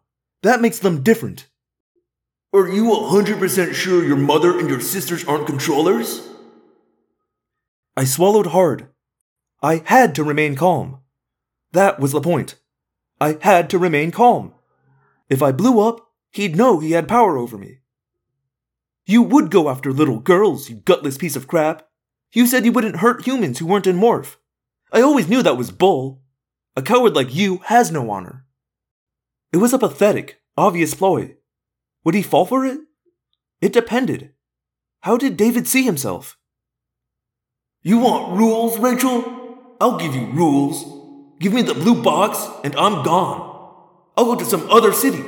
I'll take what I need. I have the power, but I want that box. What for, you idiot? You want to make more animorphs? Why? So they can do to you what you're trying to do to us? I guess that made him think. I thought it might. Stay away from my family, Rachel. I'll stay away from yours. Just you and me. That's the deal. You and me. I'll take that challenge, I said. Cool. Now, hey, go ahead and enjoy your shower. He was silent after that. He said nothing more. Maybe he was really gone. But for the first time, I decided to skip my shower. Chapter 19 I didn't feel even slightly safe till two hours had passed. That's how long David could stay in Morph. After that, if he'd been a flea or a cockroach or whatever, he'd be stuck. Two hours later to the minute, I arrived at Jake's house. There were extra cars in the driveway. I guess Saddler's family had come over. Jake answered the door. I saw half a dozen people behind him in the family room. They all looked like they were getting ready to go. Hi, Rachel, Jake said. Did you come over to. I grabbed him by his shirt and yanked him outside onto the porch. I've never done anything like that to Jake. I shocked myself. I know I shocked him. David was in my house, I hissed in his ear. He was in my bathroom. Jake looked puzzled. Then his eyes widened. In Morph? Of course in Morph! You think he'd come over and ask my mommy if I could come out to play? I was yelling. Calm down, Rachel. The whole family is here. We're all about to head to the hospital to see Saddler. Tom is here, he added with a significant look. Tom is a controller. I lowered my voice to an intense whisper. He was in Morph. He may have been a flea. He may have been on me. On me! Jake nodded warily. Yeah, I guess we have to expect that kind of thing. He's made me his number one target, I snapped. Did you expect that? What do you mean? I mean, it's personal between me and him. And I think you know why it's personal. Jake shook his head. Look, we all stand together, Rachel. You know that. Do I? Nice job standing up for me before, Jake. When? You know when, I said. When David told everyone what had gone down between me and him, and all I hear is the big, empty silence from Cassie and Tobias and all. It was a combat situation, Rachel. What did you expect me to do? Stop and explain to everyone that David was lying? I glared at Jake, and just then his dad came out on the porch. We need to get going, Jake. Hi, Rachel. Why don't you come with us? I don't know why, but I said, Okay, yes. Jake's dad closed the door again. You think David was lying? I asked him. Jake looked away. It doesn't matter what I think, Rachel. I laughed. You know something, Jake? You are becoming a real leader. You even have the whole hypocrisy thing down. I started to walk away. Tell your dad I changed my mind. Rachel! Jake trotted over to catch up to me. What's bothering you? What's bothering me? Aside from the fact I've never been so tired in my life? Aside from the fact that David is out to get me? What's bothering me? Yeah, aside from those things. I mean, I know you, Rachel. Yeah, you sure do, I snapped. Look, I don't have time for 20 questions. When you were going after David, and you sent Ax for help, why did you tell him to get me and not Cassie or Marco? Jake looked surprised. He shrugged. I don't know. I guess I thought you were closest. Wrong. Try again. Jake flushed angrily, but then I saw the beginning of a rueful smile. I thought David had killed Tobias. I thought he might kill me. I wanted. firepower. I see. You wanted me for my morphs. It was a good answer. It could have almost been true. Okay, so we come down to the second question. What did you think I would say to David yesterday? In the cafeteria? Why did you let me go after him? Jake's rueful smile became sadder. For a long time, he didn't speak. I guess. Jake, come on! Rachel, if you're coming, let's go! Jake's mom yelled. At the same time, the garage door opened and the family's new minivan came backing out. I piled in with Jake, and there was nothing more said. Maybe it was true about the morphs. Maybe I had jumped to a conclusion. After all, it was true I had the grizzly bear morph and the elephant morph, both of which were as strong or stronger than David's lion. And it was true that neither Marco nor Cassie had anything to match the lion's raw power. Maybe that was all there was to it. Maybe my cousin didn't see me as some crazed femme Nikita killer. But I'd have to wait and hear his answer to my second question. Jake had said, It was a combat situation, Rachel. What did you expect me to do? Stop and explain to everyone that David was lying? But I knew one thing for sure Jake was lying. He knew what David had accused me of was true. Not for the first time, I looked at Jake and wondered what he had become. He was sitting there, looking like any other kid stuck in any other boring minivan. If you saw him walk down the street, you might think, oh, there's a nice looking guy. But you wouldn't see half of what there was to Jake. But then, I guess that's true of everyone. You can never be sure whether the pretty blonde lugging a pair of bulging express bags through the mall is just another sweet, ditzy, harmless mole rat. Or me. Chapter 20 You think hospitals are depressing? Try a children's hospital. You go to a regular hospital and see sick people, and you think, oh, that's something that happens to old people. You know, like lung cancer or Alzheimer's or whatever. But in a kid's hospital, you see way too many people who look like they could be sitting next to you on the school bus. It makes you nervous. Saddler was in PICU, Pediatrics Intensive Care Unit. It was like the hospital room from hell. Four beds in each room, if you can call it a bed, when there are monitors poised over your head showing your heartbeat and brainwaves and a bunch of other stuff in wavy, ghostly green lines. Three of the beds were full. Saddler was in the one furthest from the door. I took one look at him and thought, okay, I believe in mercy killing. No one should have to be so. helpless. But I guess that was dumb, because later I heard from one of the doctors that more than 95% of even the most messed up kids who go into the PICU come out alive. No one was being that optimistic about Saddler, though. He was going to be one of the 5%. At least that had been the last thing we heard from the doctors. Now, well, let me just say that different people react in different ways to miracles. We almost couldn't get to Saddler's bed for all the doctors and nurses crowding around. Some looked like they'd just had Leonardo DiCaprio tell them they were pretty. They looked transfigured. Others looked mad. Some looked scared. Saddler's mother rushed to the head doctor. Dr. Kaler, what's happening? What's happening to my baby? Dr. Kaler was one of the mad ones. What's happening? Good question. Very good question. I have to tell you, we had a crisis here about an hour ago. Your son's heart stopped.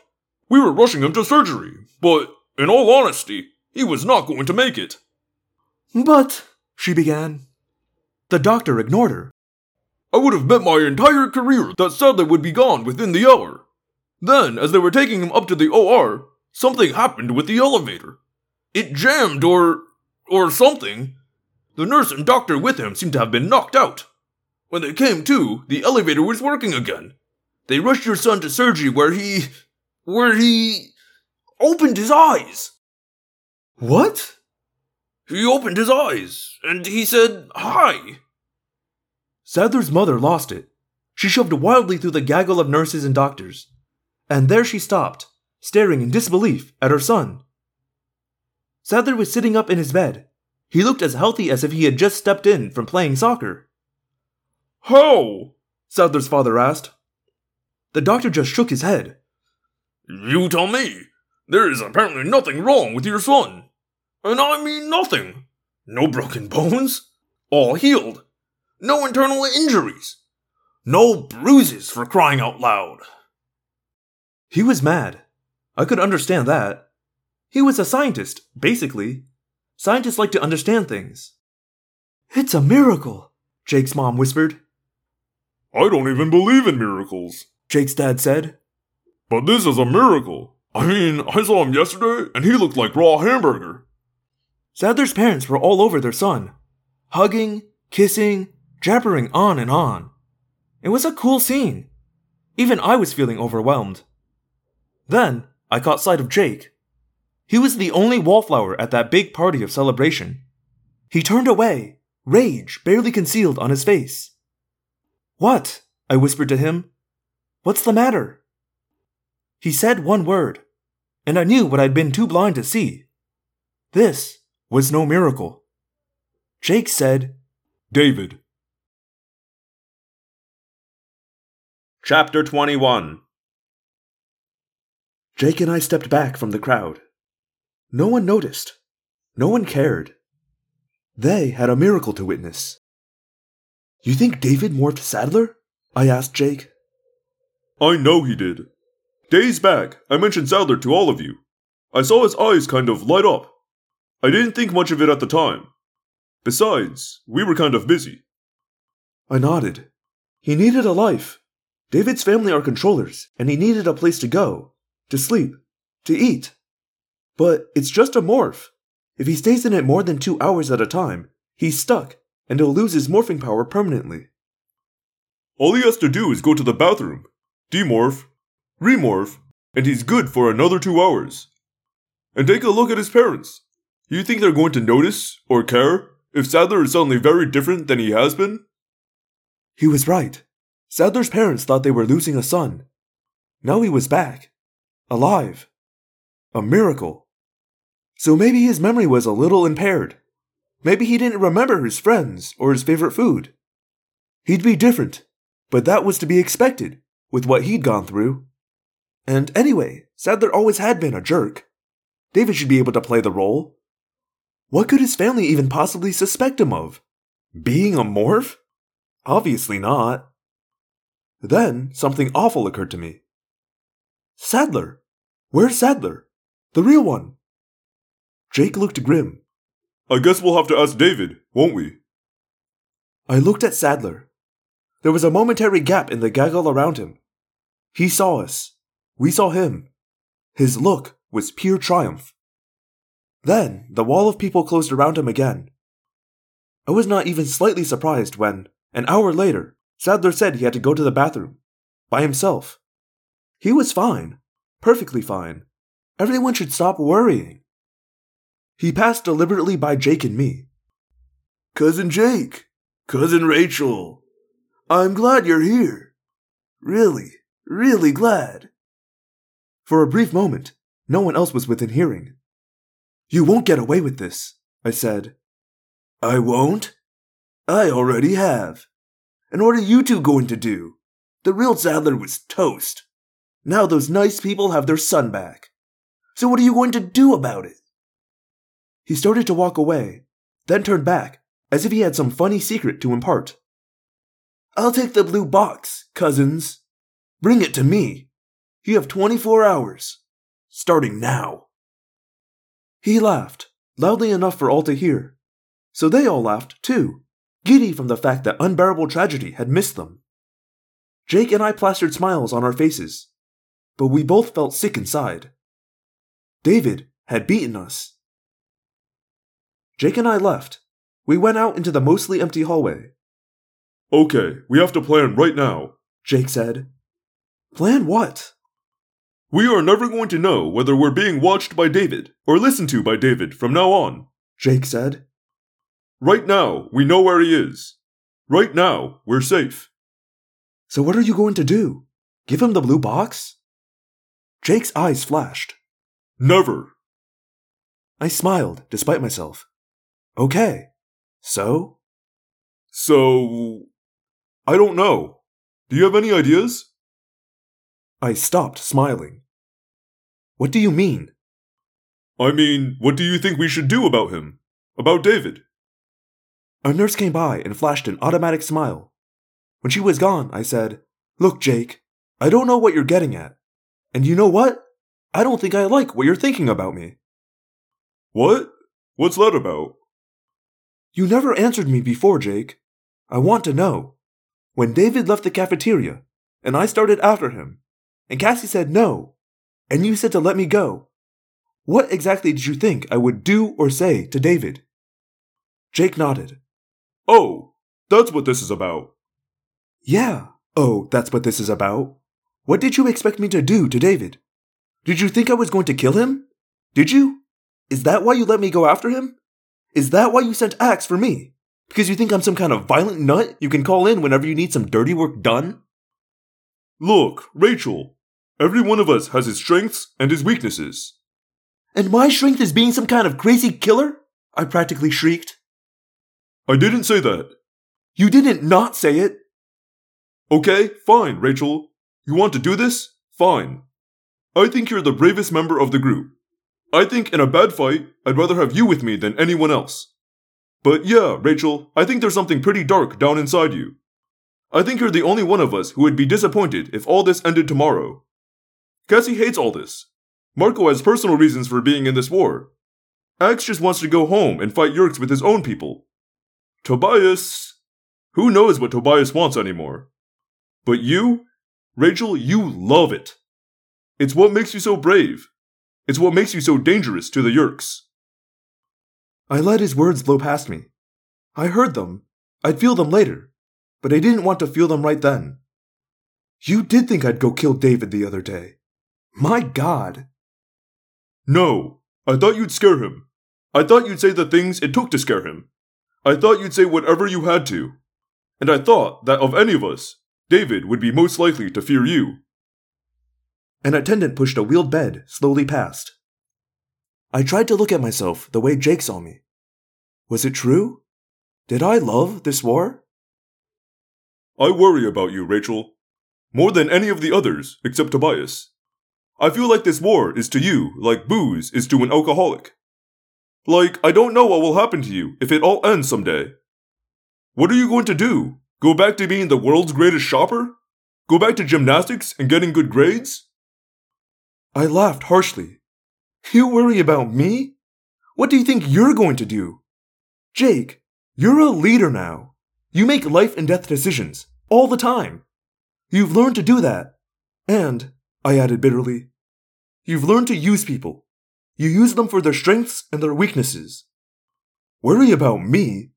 Like when all this is over, you'll go back to being a mediocre basketball player and a decent student? You're not even in high school yet, and you're the most wanted person in the Yeerk Empire. Visser 3 would trade his blade ship for your head on a stick. We both fell silent for a while. From inside, there came the drifting sound of laughter.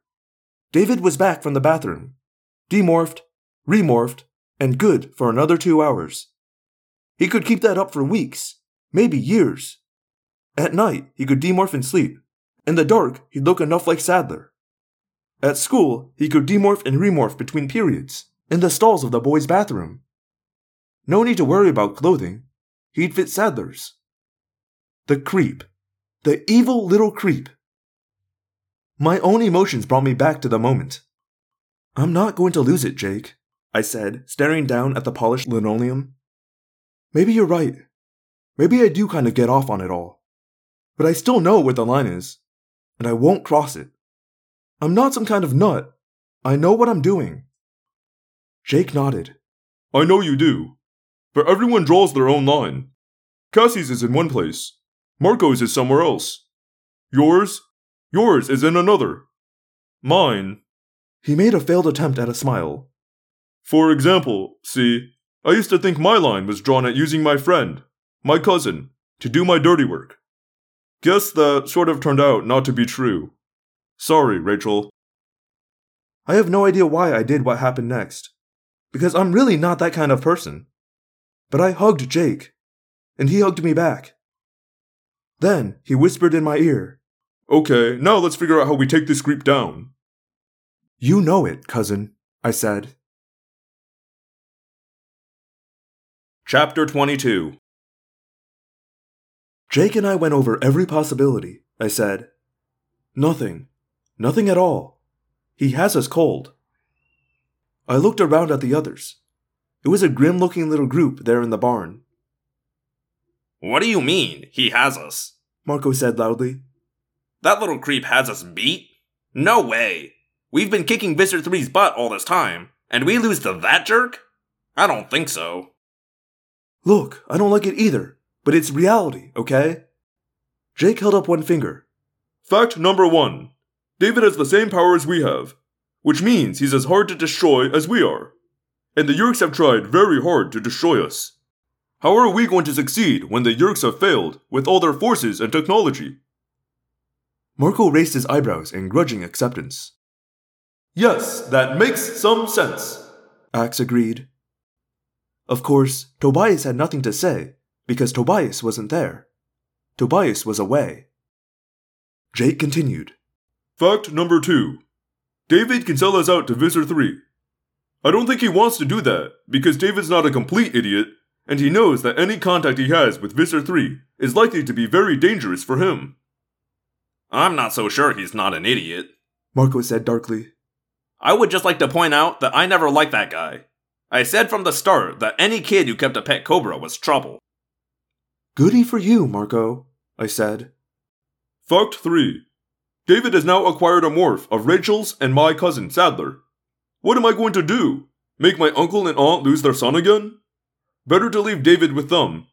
And best of all, they live out of town, so David would be out of our faces. I have a problem with that, Cassie said. I have a problem with the idea that these people lose their son and get this completely different person instead. That seems sick to me. It seems wrong. It is wrong, I agreed. But what's the alternative? Cassie shook her head slowly. There's no good choice here, but you know what? As sad and awful as it is that your cousin died, that's natural and normal and part of life. Having some ghoulish, fake version of Saddler still around makes me kind of sick to my stomach. Fact number 4. We give David the blue box, and he has what he cares about. I don't know what he intends to do with it. Maybe he'll create his own little group of Animorphs. Jake made a face like, could be. Yeah, right. Marco sneered. Here's fact 5. David killed Tobias, and we're going to reward him? I exploded. Hey, you think we like this? You think I, personally, like this? I hate that creepazoid. I would destroy him. If I could. But facts are facts, unless you're completely crazy. Marco sneered. I never thought I'd see the day. Fearless Rachel, mighty Xena, warrior princess, humiliated by some kid. You're done for, Rachel. No one will ever be impressed by you again. You're a joke. I leapt at him and grabbed him by the throat.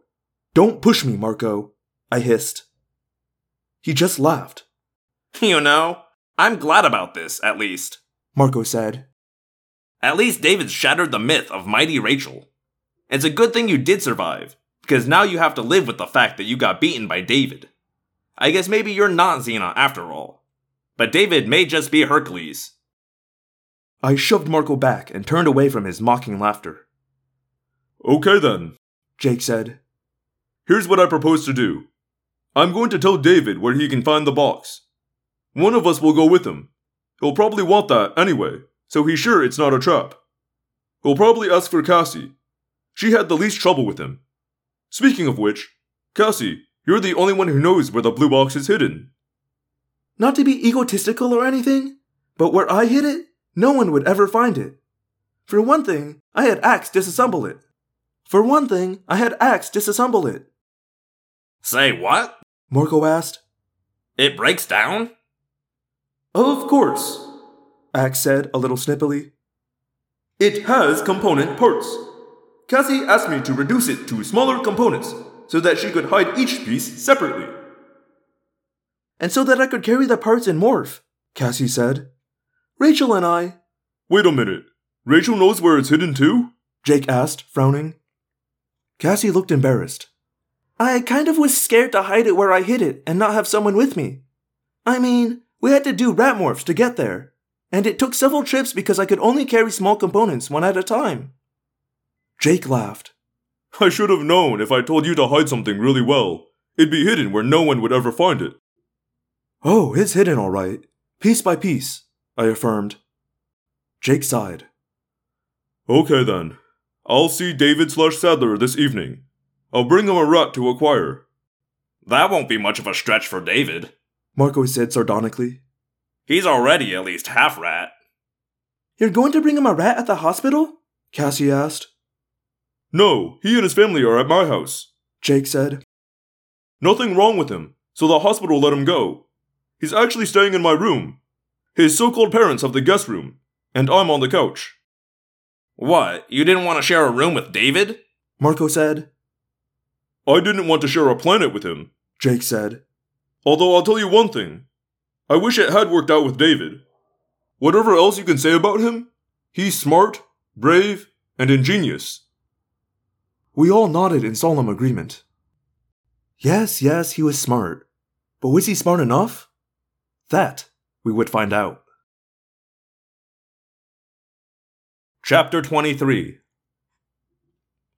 We left the job of contacting David up to Jake. My job, along with Cassie, Ax, Marco, and Tobias, was to prepare. Preparation involved a lot of work. Hard, physical work. You sure David was in the barn? I asked Tobias for about the tenth time. I can't swear he was in the barn, Tobias said. All I can swear is that a golden eagle left Jake's house. It flew here. It landed behind that old tool shed of Cassie's. David emerged from the golden eagle. Then he morphed to rattlesnake and was last seen sidewinding toward the barn. Rattlesnake? Marco said. Interesting choice. Good choice, Cassie said. They fit in. They don't look out of place in this environment. They are poisonous, have very good senses, move faster than a lot of snakes.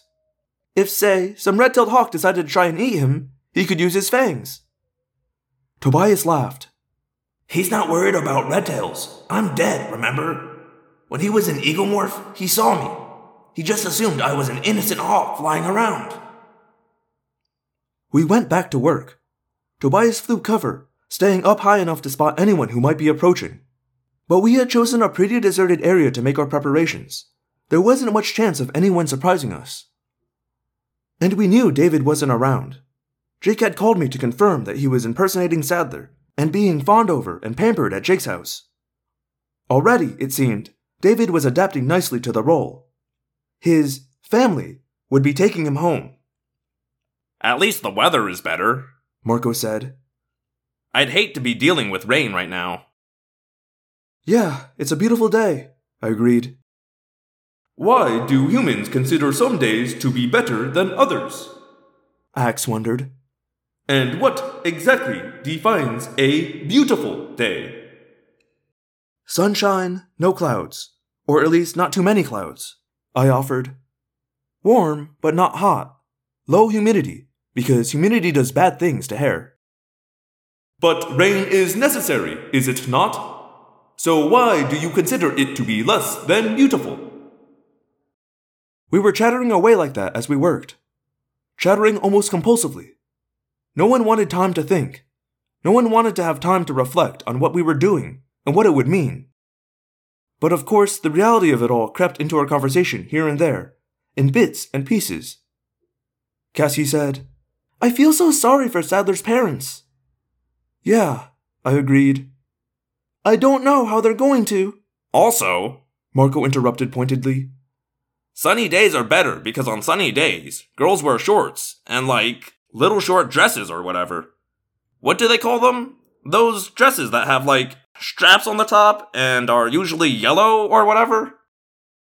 Sundresses? I suggested. See? There you go. Sundresses. As in sun. You don't hear about rain dresses. You have rain coats. No one ever says, Whoa, you look excellent in that raincoat. These are types of artificial skin, I assume. Ax said. Even Ax was trying to keep the pointless blather going. Even he didn't want to think too much about what was happening. What would happen. Tobias swooped low. I think it's time I went and checked with Jake, he said.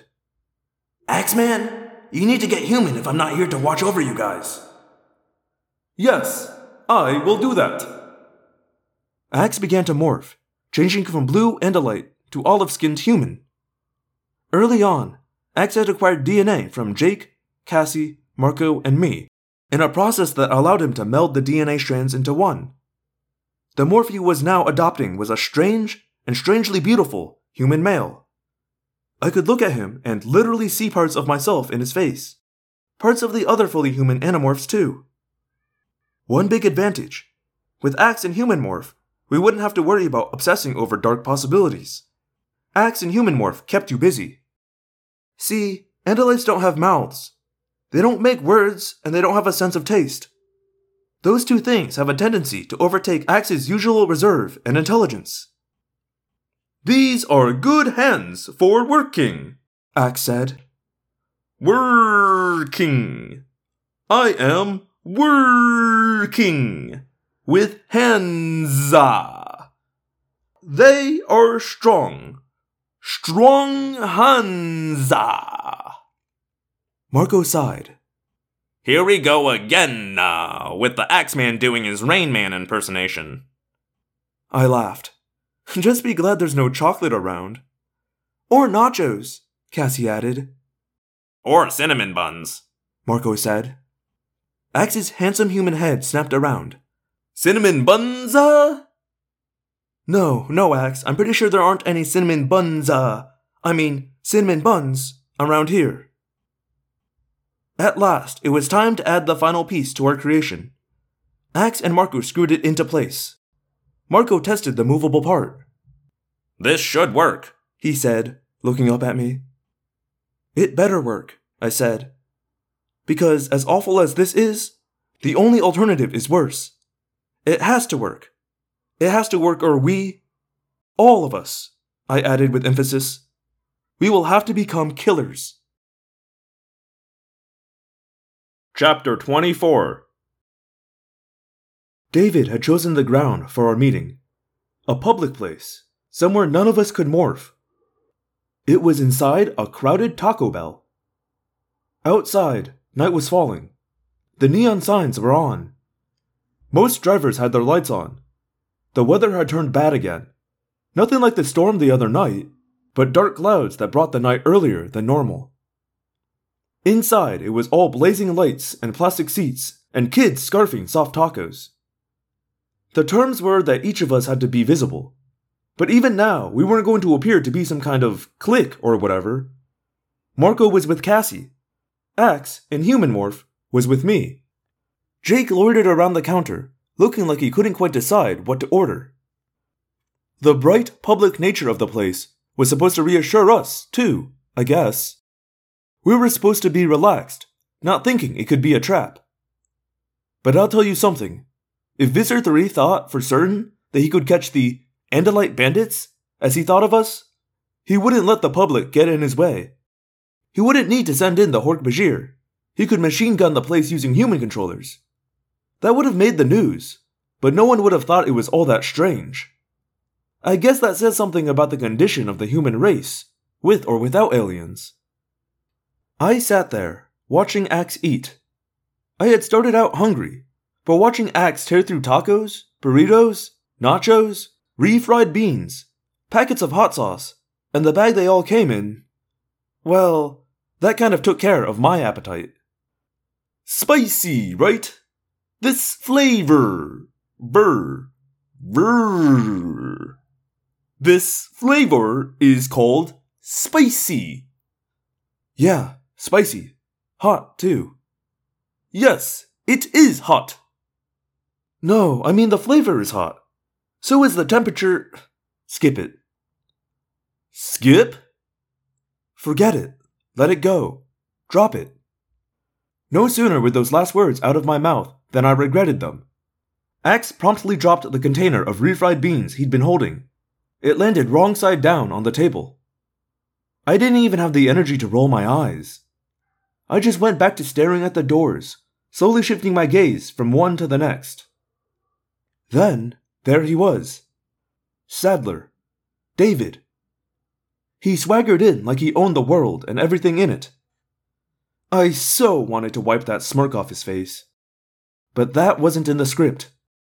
My role was to seem chastised, beaten down, defeated and humiliated. That's what we figured he'd want. That's what would make him happy. David smirked at Jake. Then he brushed past him and came over to sit down across from me. You can leave, he told Ax. This is a humans only section. Ax turned his head awkwardly to look at Jake. Jake nodded. Ax got up and left. Jake took his place, sliding in next to David. So, David said, so we meet again, Rachel. Excuse me, I'm not involved in this, I said.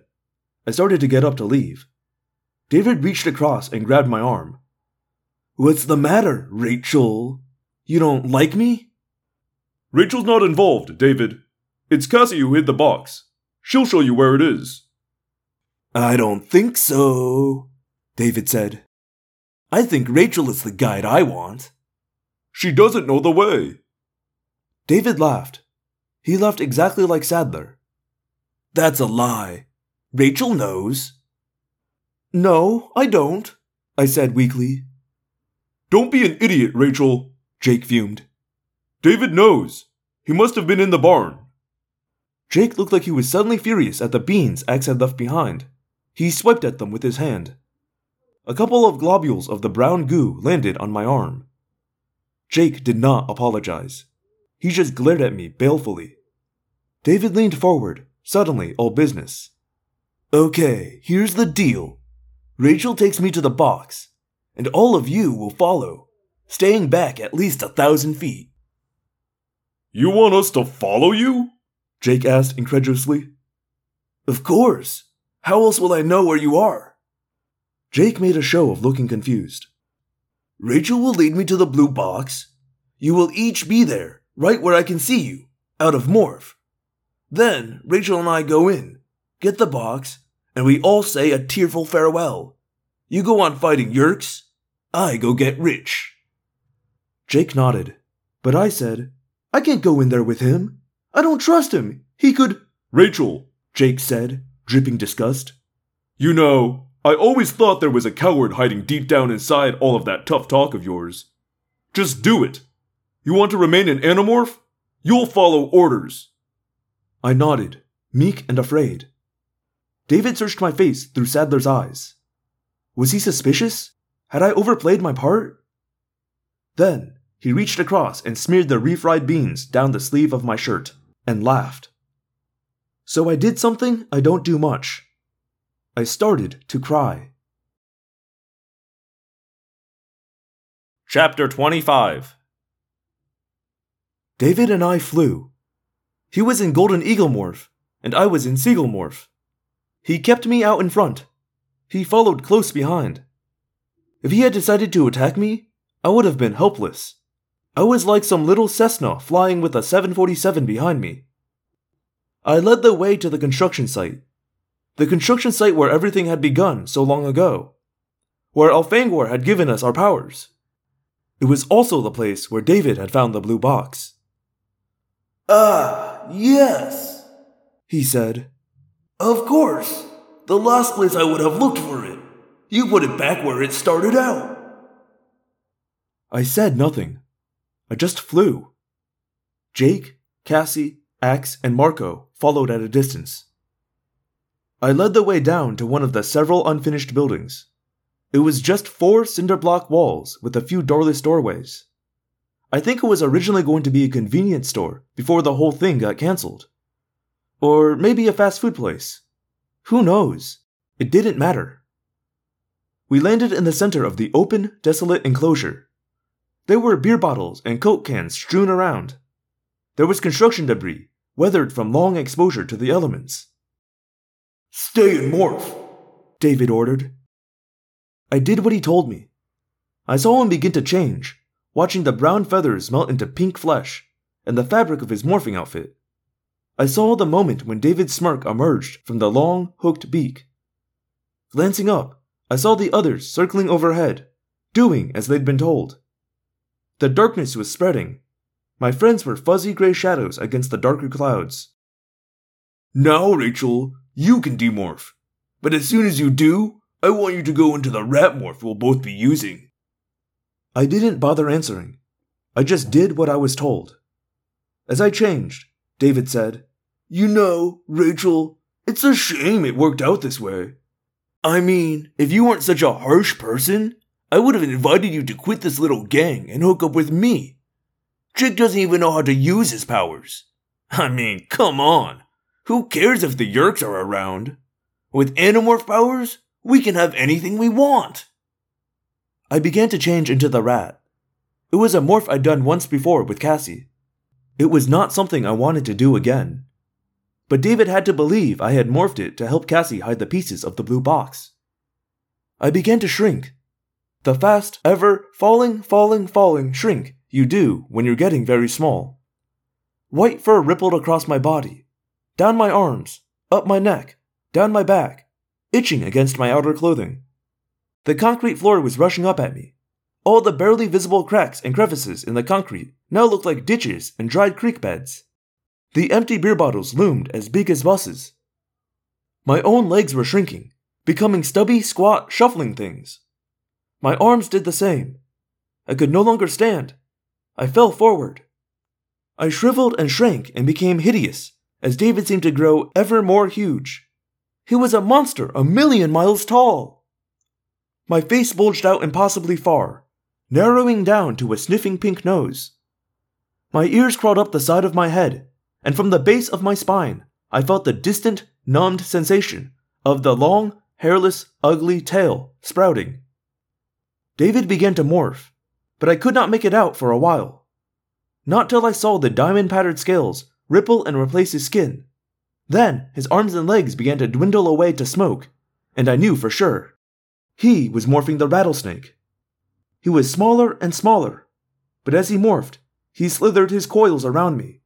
Brown and tan and black coils looped around me, a fence twice, three times my height. Sliding over the coils, the head appeared. A forked tongue, as long as I was, whipped out, tasted the air, and shot back in. One wrong move, Rachel, David said. Just one wrong move. Then, in loud thought speak, he told the others to come down. Down they came, spiraling through the last gasp of sunlight to land atop the walls that surrounded us. A falcon, a harrier, two ospreys, all deadly enemies of a rat. Now, all four of you demorph. One wrong move, and I bite this rat here. He opened his fleshy jaws, revealed the hollow, poison delivering teeth, and moved to within an inch of me. I knew the rat was fast, but not faster than a striking rattler. I was completely and entirely in his power. And I was afraid. I was afraid. But the rat, surrounded by birds of prey, and with its ancestral enemy, the snake, just a breath away, was in a state of shrieking terror. Chapter 26 Now, all of you demorph. As soon as you've demorphed, remorph. David instructed. What morph? Jake demanded. Cockroach. That's not part of the plan. Jake yelled. Too bad. You think I'm some kind of idiot? You think I'm going to go into rat morph and have the four of you waiting around to squash me like a bug? Not a chance. That's it. Deal's done. Jake said. Oh, yeah? Then you're going to lose another cousin, Jake. David said. You are all going to morph to cockroach. Period. And if there's no deal, I bite Rachel right here and now. I knew logically that Jake would go along. I knew that as a human. But the rat brain inside my own mind only sensed greater peril. Suddenly, the rat's body froze, froze stiff with terror. I could not move a muscle. All I could do was quiver. I want your word, Jake said weakly. You have my word, Jake, David said generously. It took ten minutes for the others to demorph and remorph. Soon, four cockroaches scurried just beyond the snake's coils. Then, David demorphed. I knew what was coming next. We all knew what was coming next. Still, it wasn't easy to act the part we had to act. So far, so good. Jake whispered to me. Yeah, let's hope he doesn't go nuts on us, I said. Cassie thinks he'll play it out the way we think he will. Jake said. I would have smiled if I had lips. Jake has a lot of respect for Cassie's ability to read people. So do I.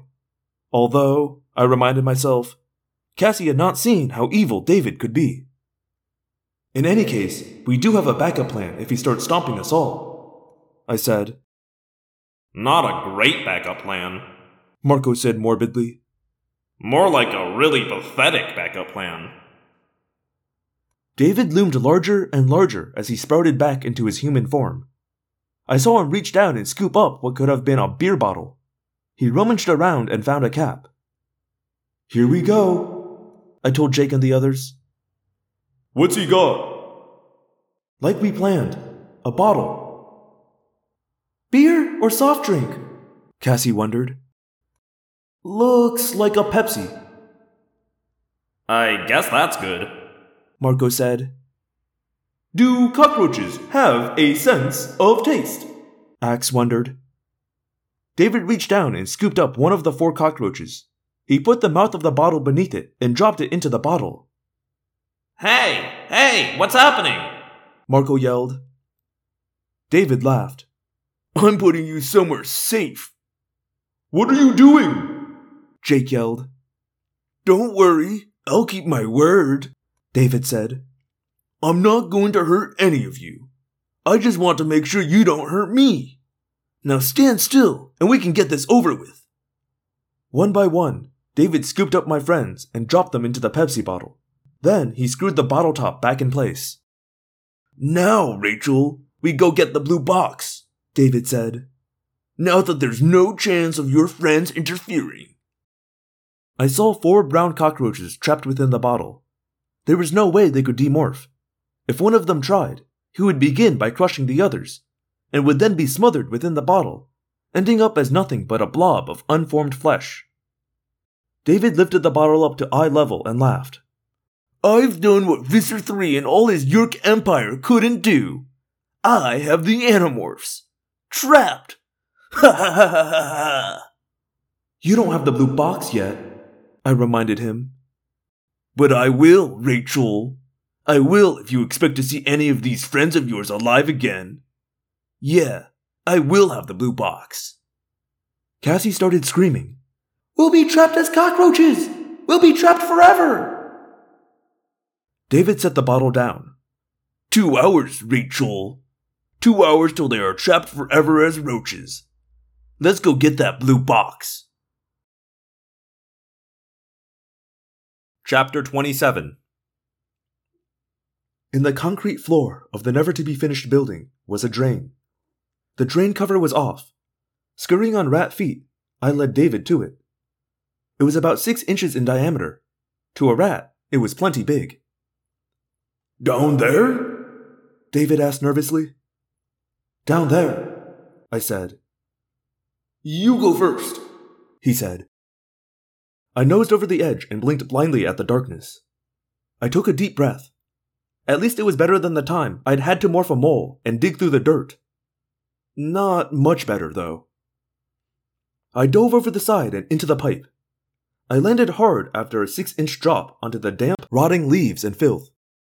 I was expecting it. I had tested the route with Cassie earlier. I quickly scurried a few inches down a horizontal pipe.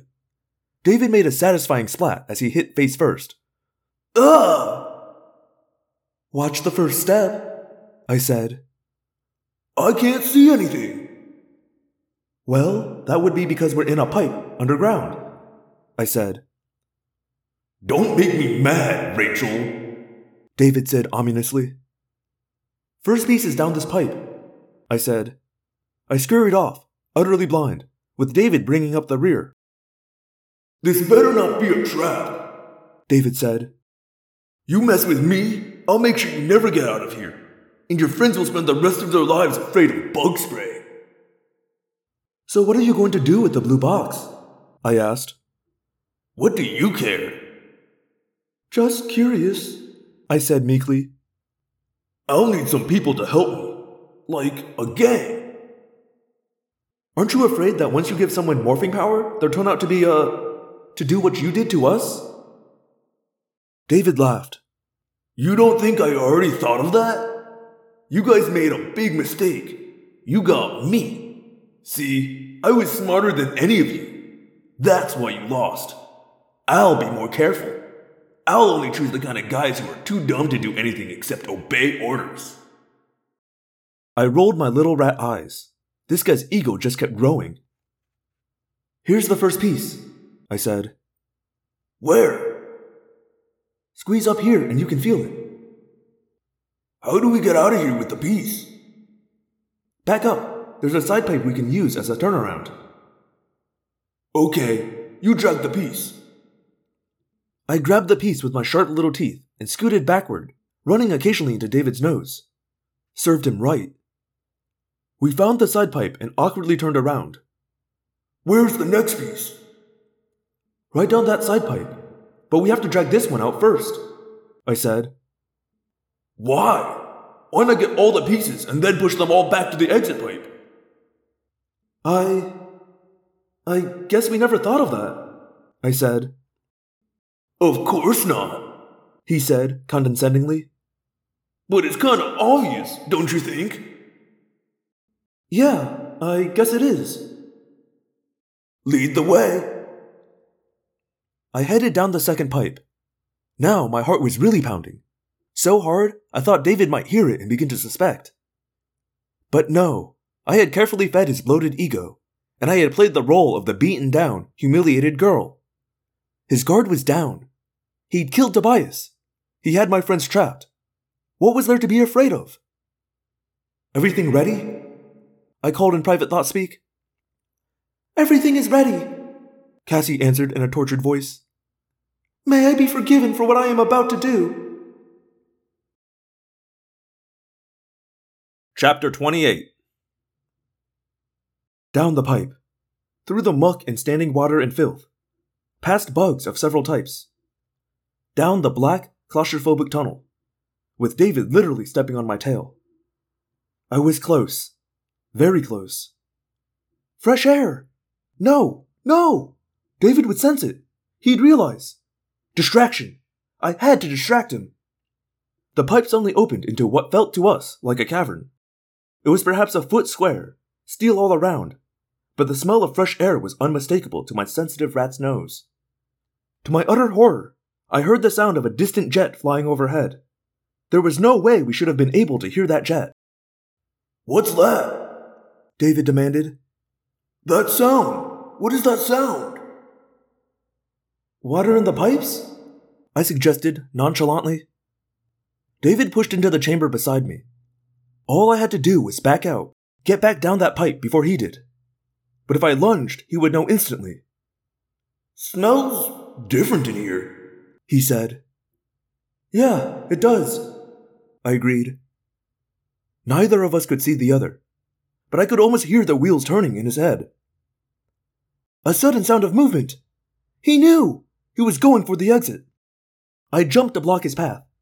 Damp fur against damp fur, we collided. In a flash, he was on me, teeth and paws tearing at my face. You think you can trick me? He shrieked. We fell back, face to face, both bleeding. The pipe was on my right, on David's left. We were equally close to it, equally far away, both utterly blind. Be ready, I told Jake grimly. Be very, very ready. We have problems. David rushed at me, but this time I slid beneath his gnawing mouth, then jerked upward, throwing him off balance. I leapt for the exit. Stopped! He had my tail in his jaw. He was pulling me back. I couldn't reach him, and if I tried, we'd go around in a circle like a dog chasing its tail. He'd be able to get back out of the pipe, maybe escape altogether in the sewer network.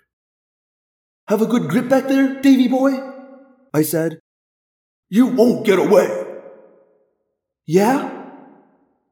I twisted back, just as David hoped I would. Only I didn't attack him. Instead, ignoring the hideous pain, I chewed through my own tail. Ah! I cried in agony as the last shred of skin parted. No! David screamed as he fell back, holding nothing but a few inches of tail. I darted for the exit, and before I was halfway into it, I yelled, Now, now, now! The steel gate slammed down. It would have snagged my tail if I'd still had one. David slammed against the barrier. It was a dull thump. No! No! Suddenly, there was light everywhere. A flashlight shone right on my face. I blinked like a miner coming up after a day digging coal. Hey, you want to point that somewhere else? I grumped. In the light of two wavering flashlights, everything could be seen.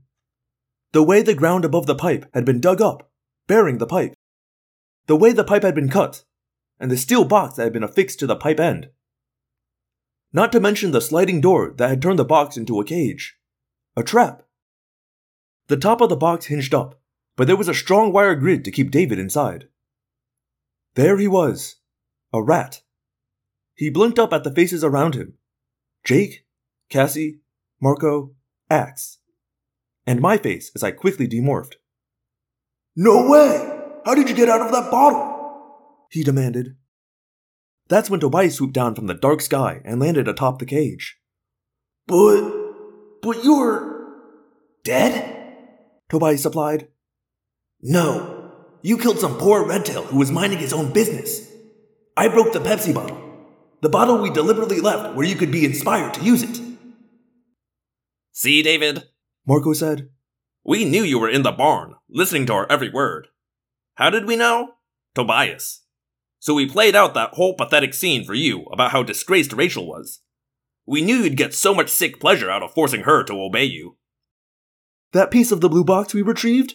A Lego, I said. All your actions, even your emotions, were anticipated, Ax said.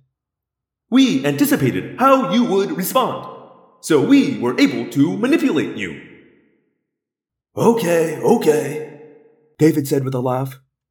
Okay, you guys won. That's cool. I can accept that. Fine, I'll go my own way now. No one said anything. Look, I'm serious, alright? Jake, you're the man, okay? I looked at Jake. He looked like he hated being alive. I turned my gaze to Marco. He was carefully staring into empty space. Cassie was crying.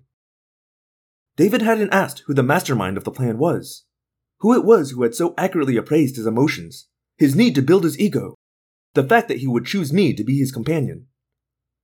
Cassie, of course. Cassie had worked it out, step by step, after Jake and I failed to come up with anything. For Cassie, it was an improvement over the alternatives. See, no one was going to have to die, but David's life would end just the same, and so would Saddler's. Eventually, they would find the real Saddler's body, and then they would know that at least for them, there was no such thing as a miracle. No, David whispered as the truth began to dawn on him. No, no, no! None of us had a watch, of course, since we'd morphed. But Ax was very accurate about keeping track of time. Jake looked at Ax. Ax showed no visible emotion, but I knew Ax well enough to know that he was not exactly enjoying any part of this. He has been in morph for 13 minutes, Ax reported. No, no, no. You guys aren't going to do this? David cried. You tried to kill us, Jake said. You threatened to turn us over to Visser 3, not to mention what you've done to Saddler's family. You can't judge me! David cried. You're not God! David, we have fought the Yeerks for a long time now. It seems like forever, Jake said wearily. We are not going to let you beat us. We're going to save the human race if we can. There are larger issues. More important. He looked at Cassie helplessly. He shrugged and made a face like he couldn't stand hearing himself talk.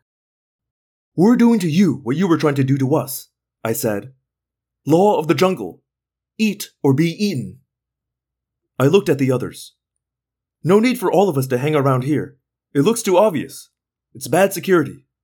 I can handle this. I will stay to keep track of the time, Ax said. I nodded. You don't have to do this, Rachel, Jake said. Everyone is in on this. We all made this choice. Yeah, but it won't bother me. It will bother you guys. Of course, Jake didn't believe me.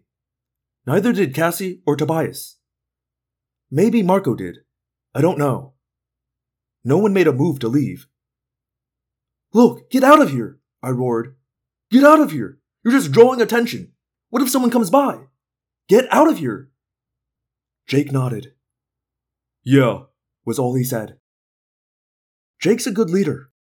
He knows when to use us. He knows when to protect us. He knew he had to protect as many of his people as he could from what was going to happen. He took Cassie's arm and called to Tobias and Marco. You can't do this! David moaned. You can't do this! It is now 15 minutes, Ax said. I closed my eyes and wished I could cover my ears to keep out the sounds. But it was thought speak I was hearing, and you can't block that out.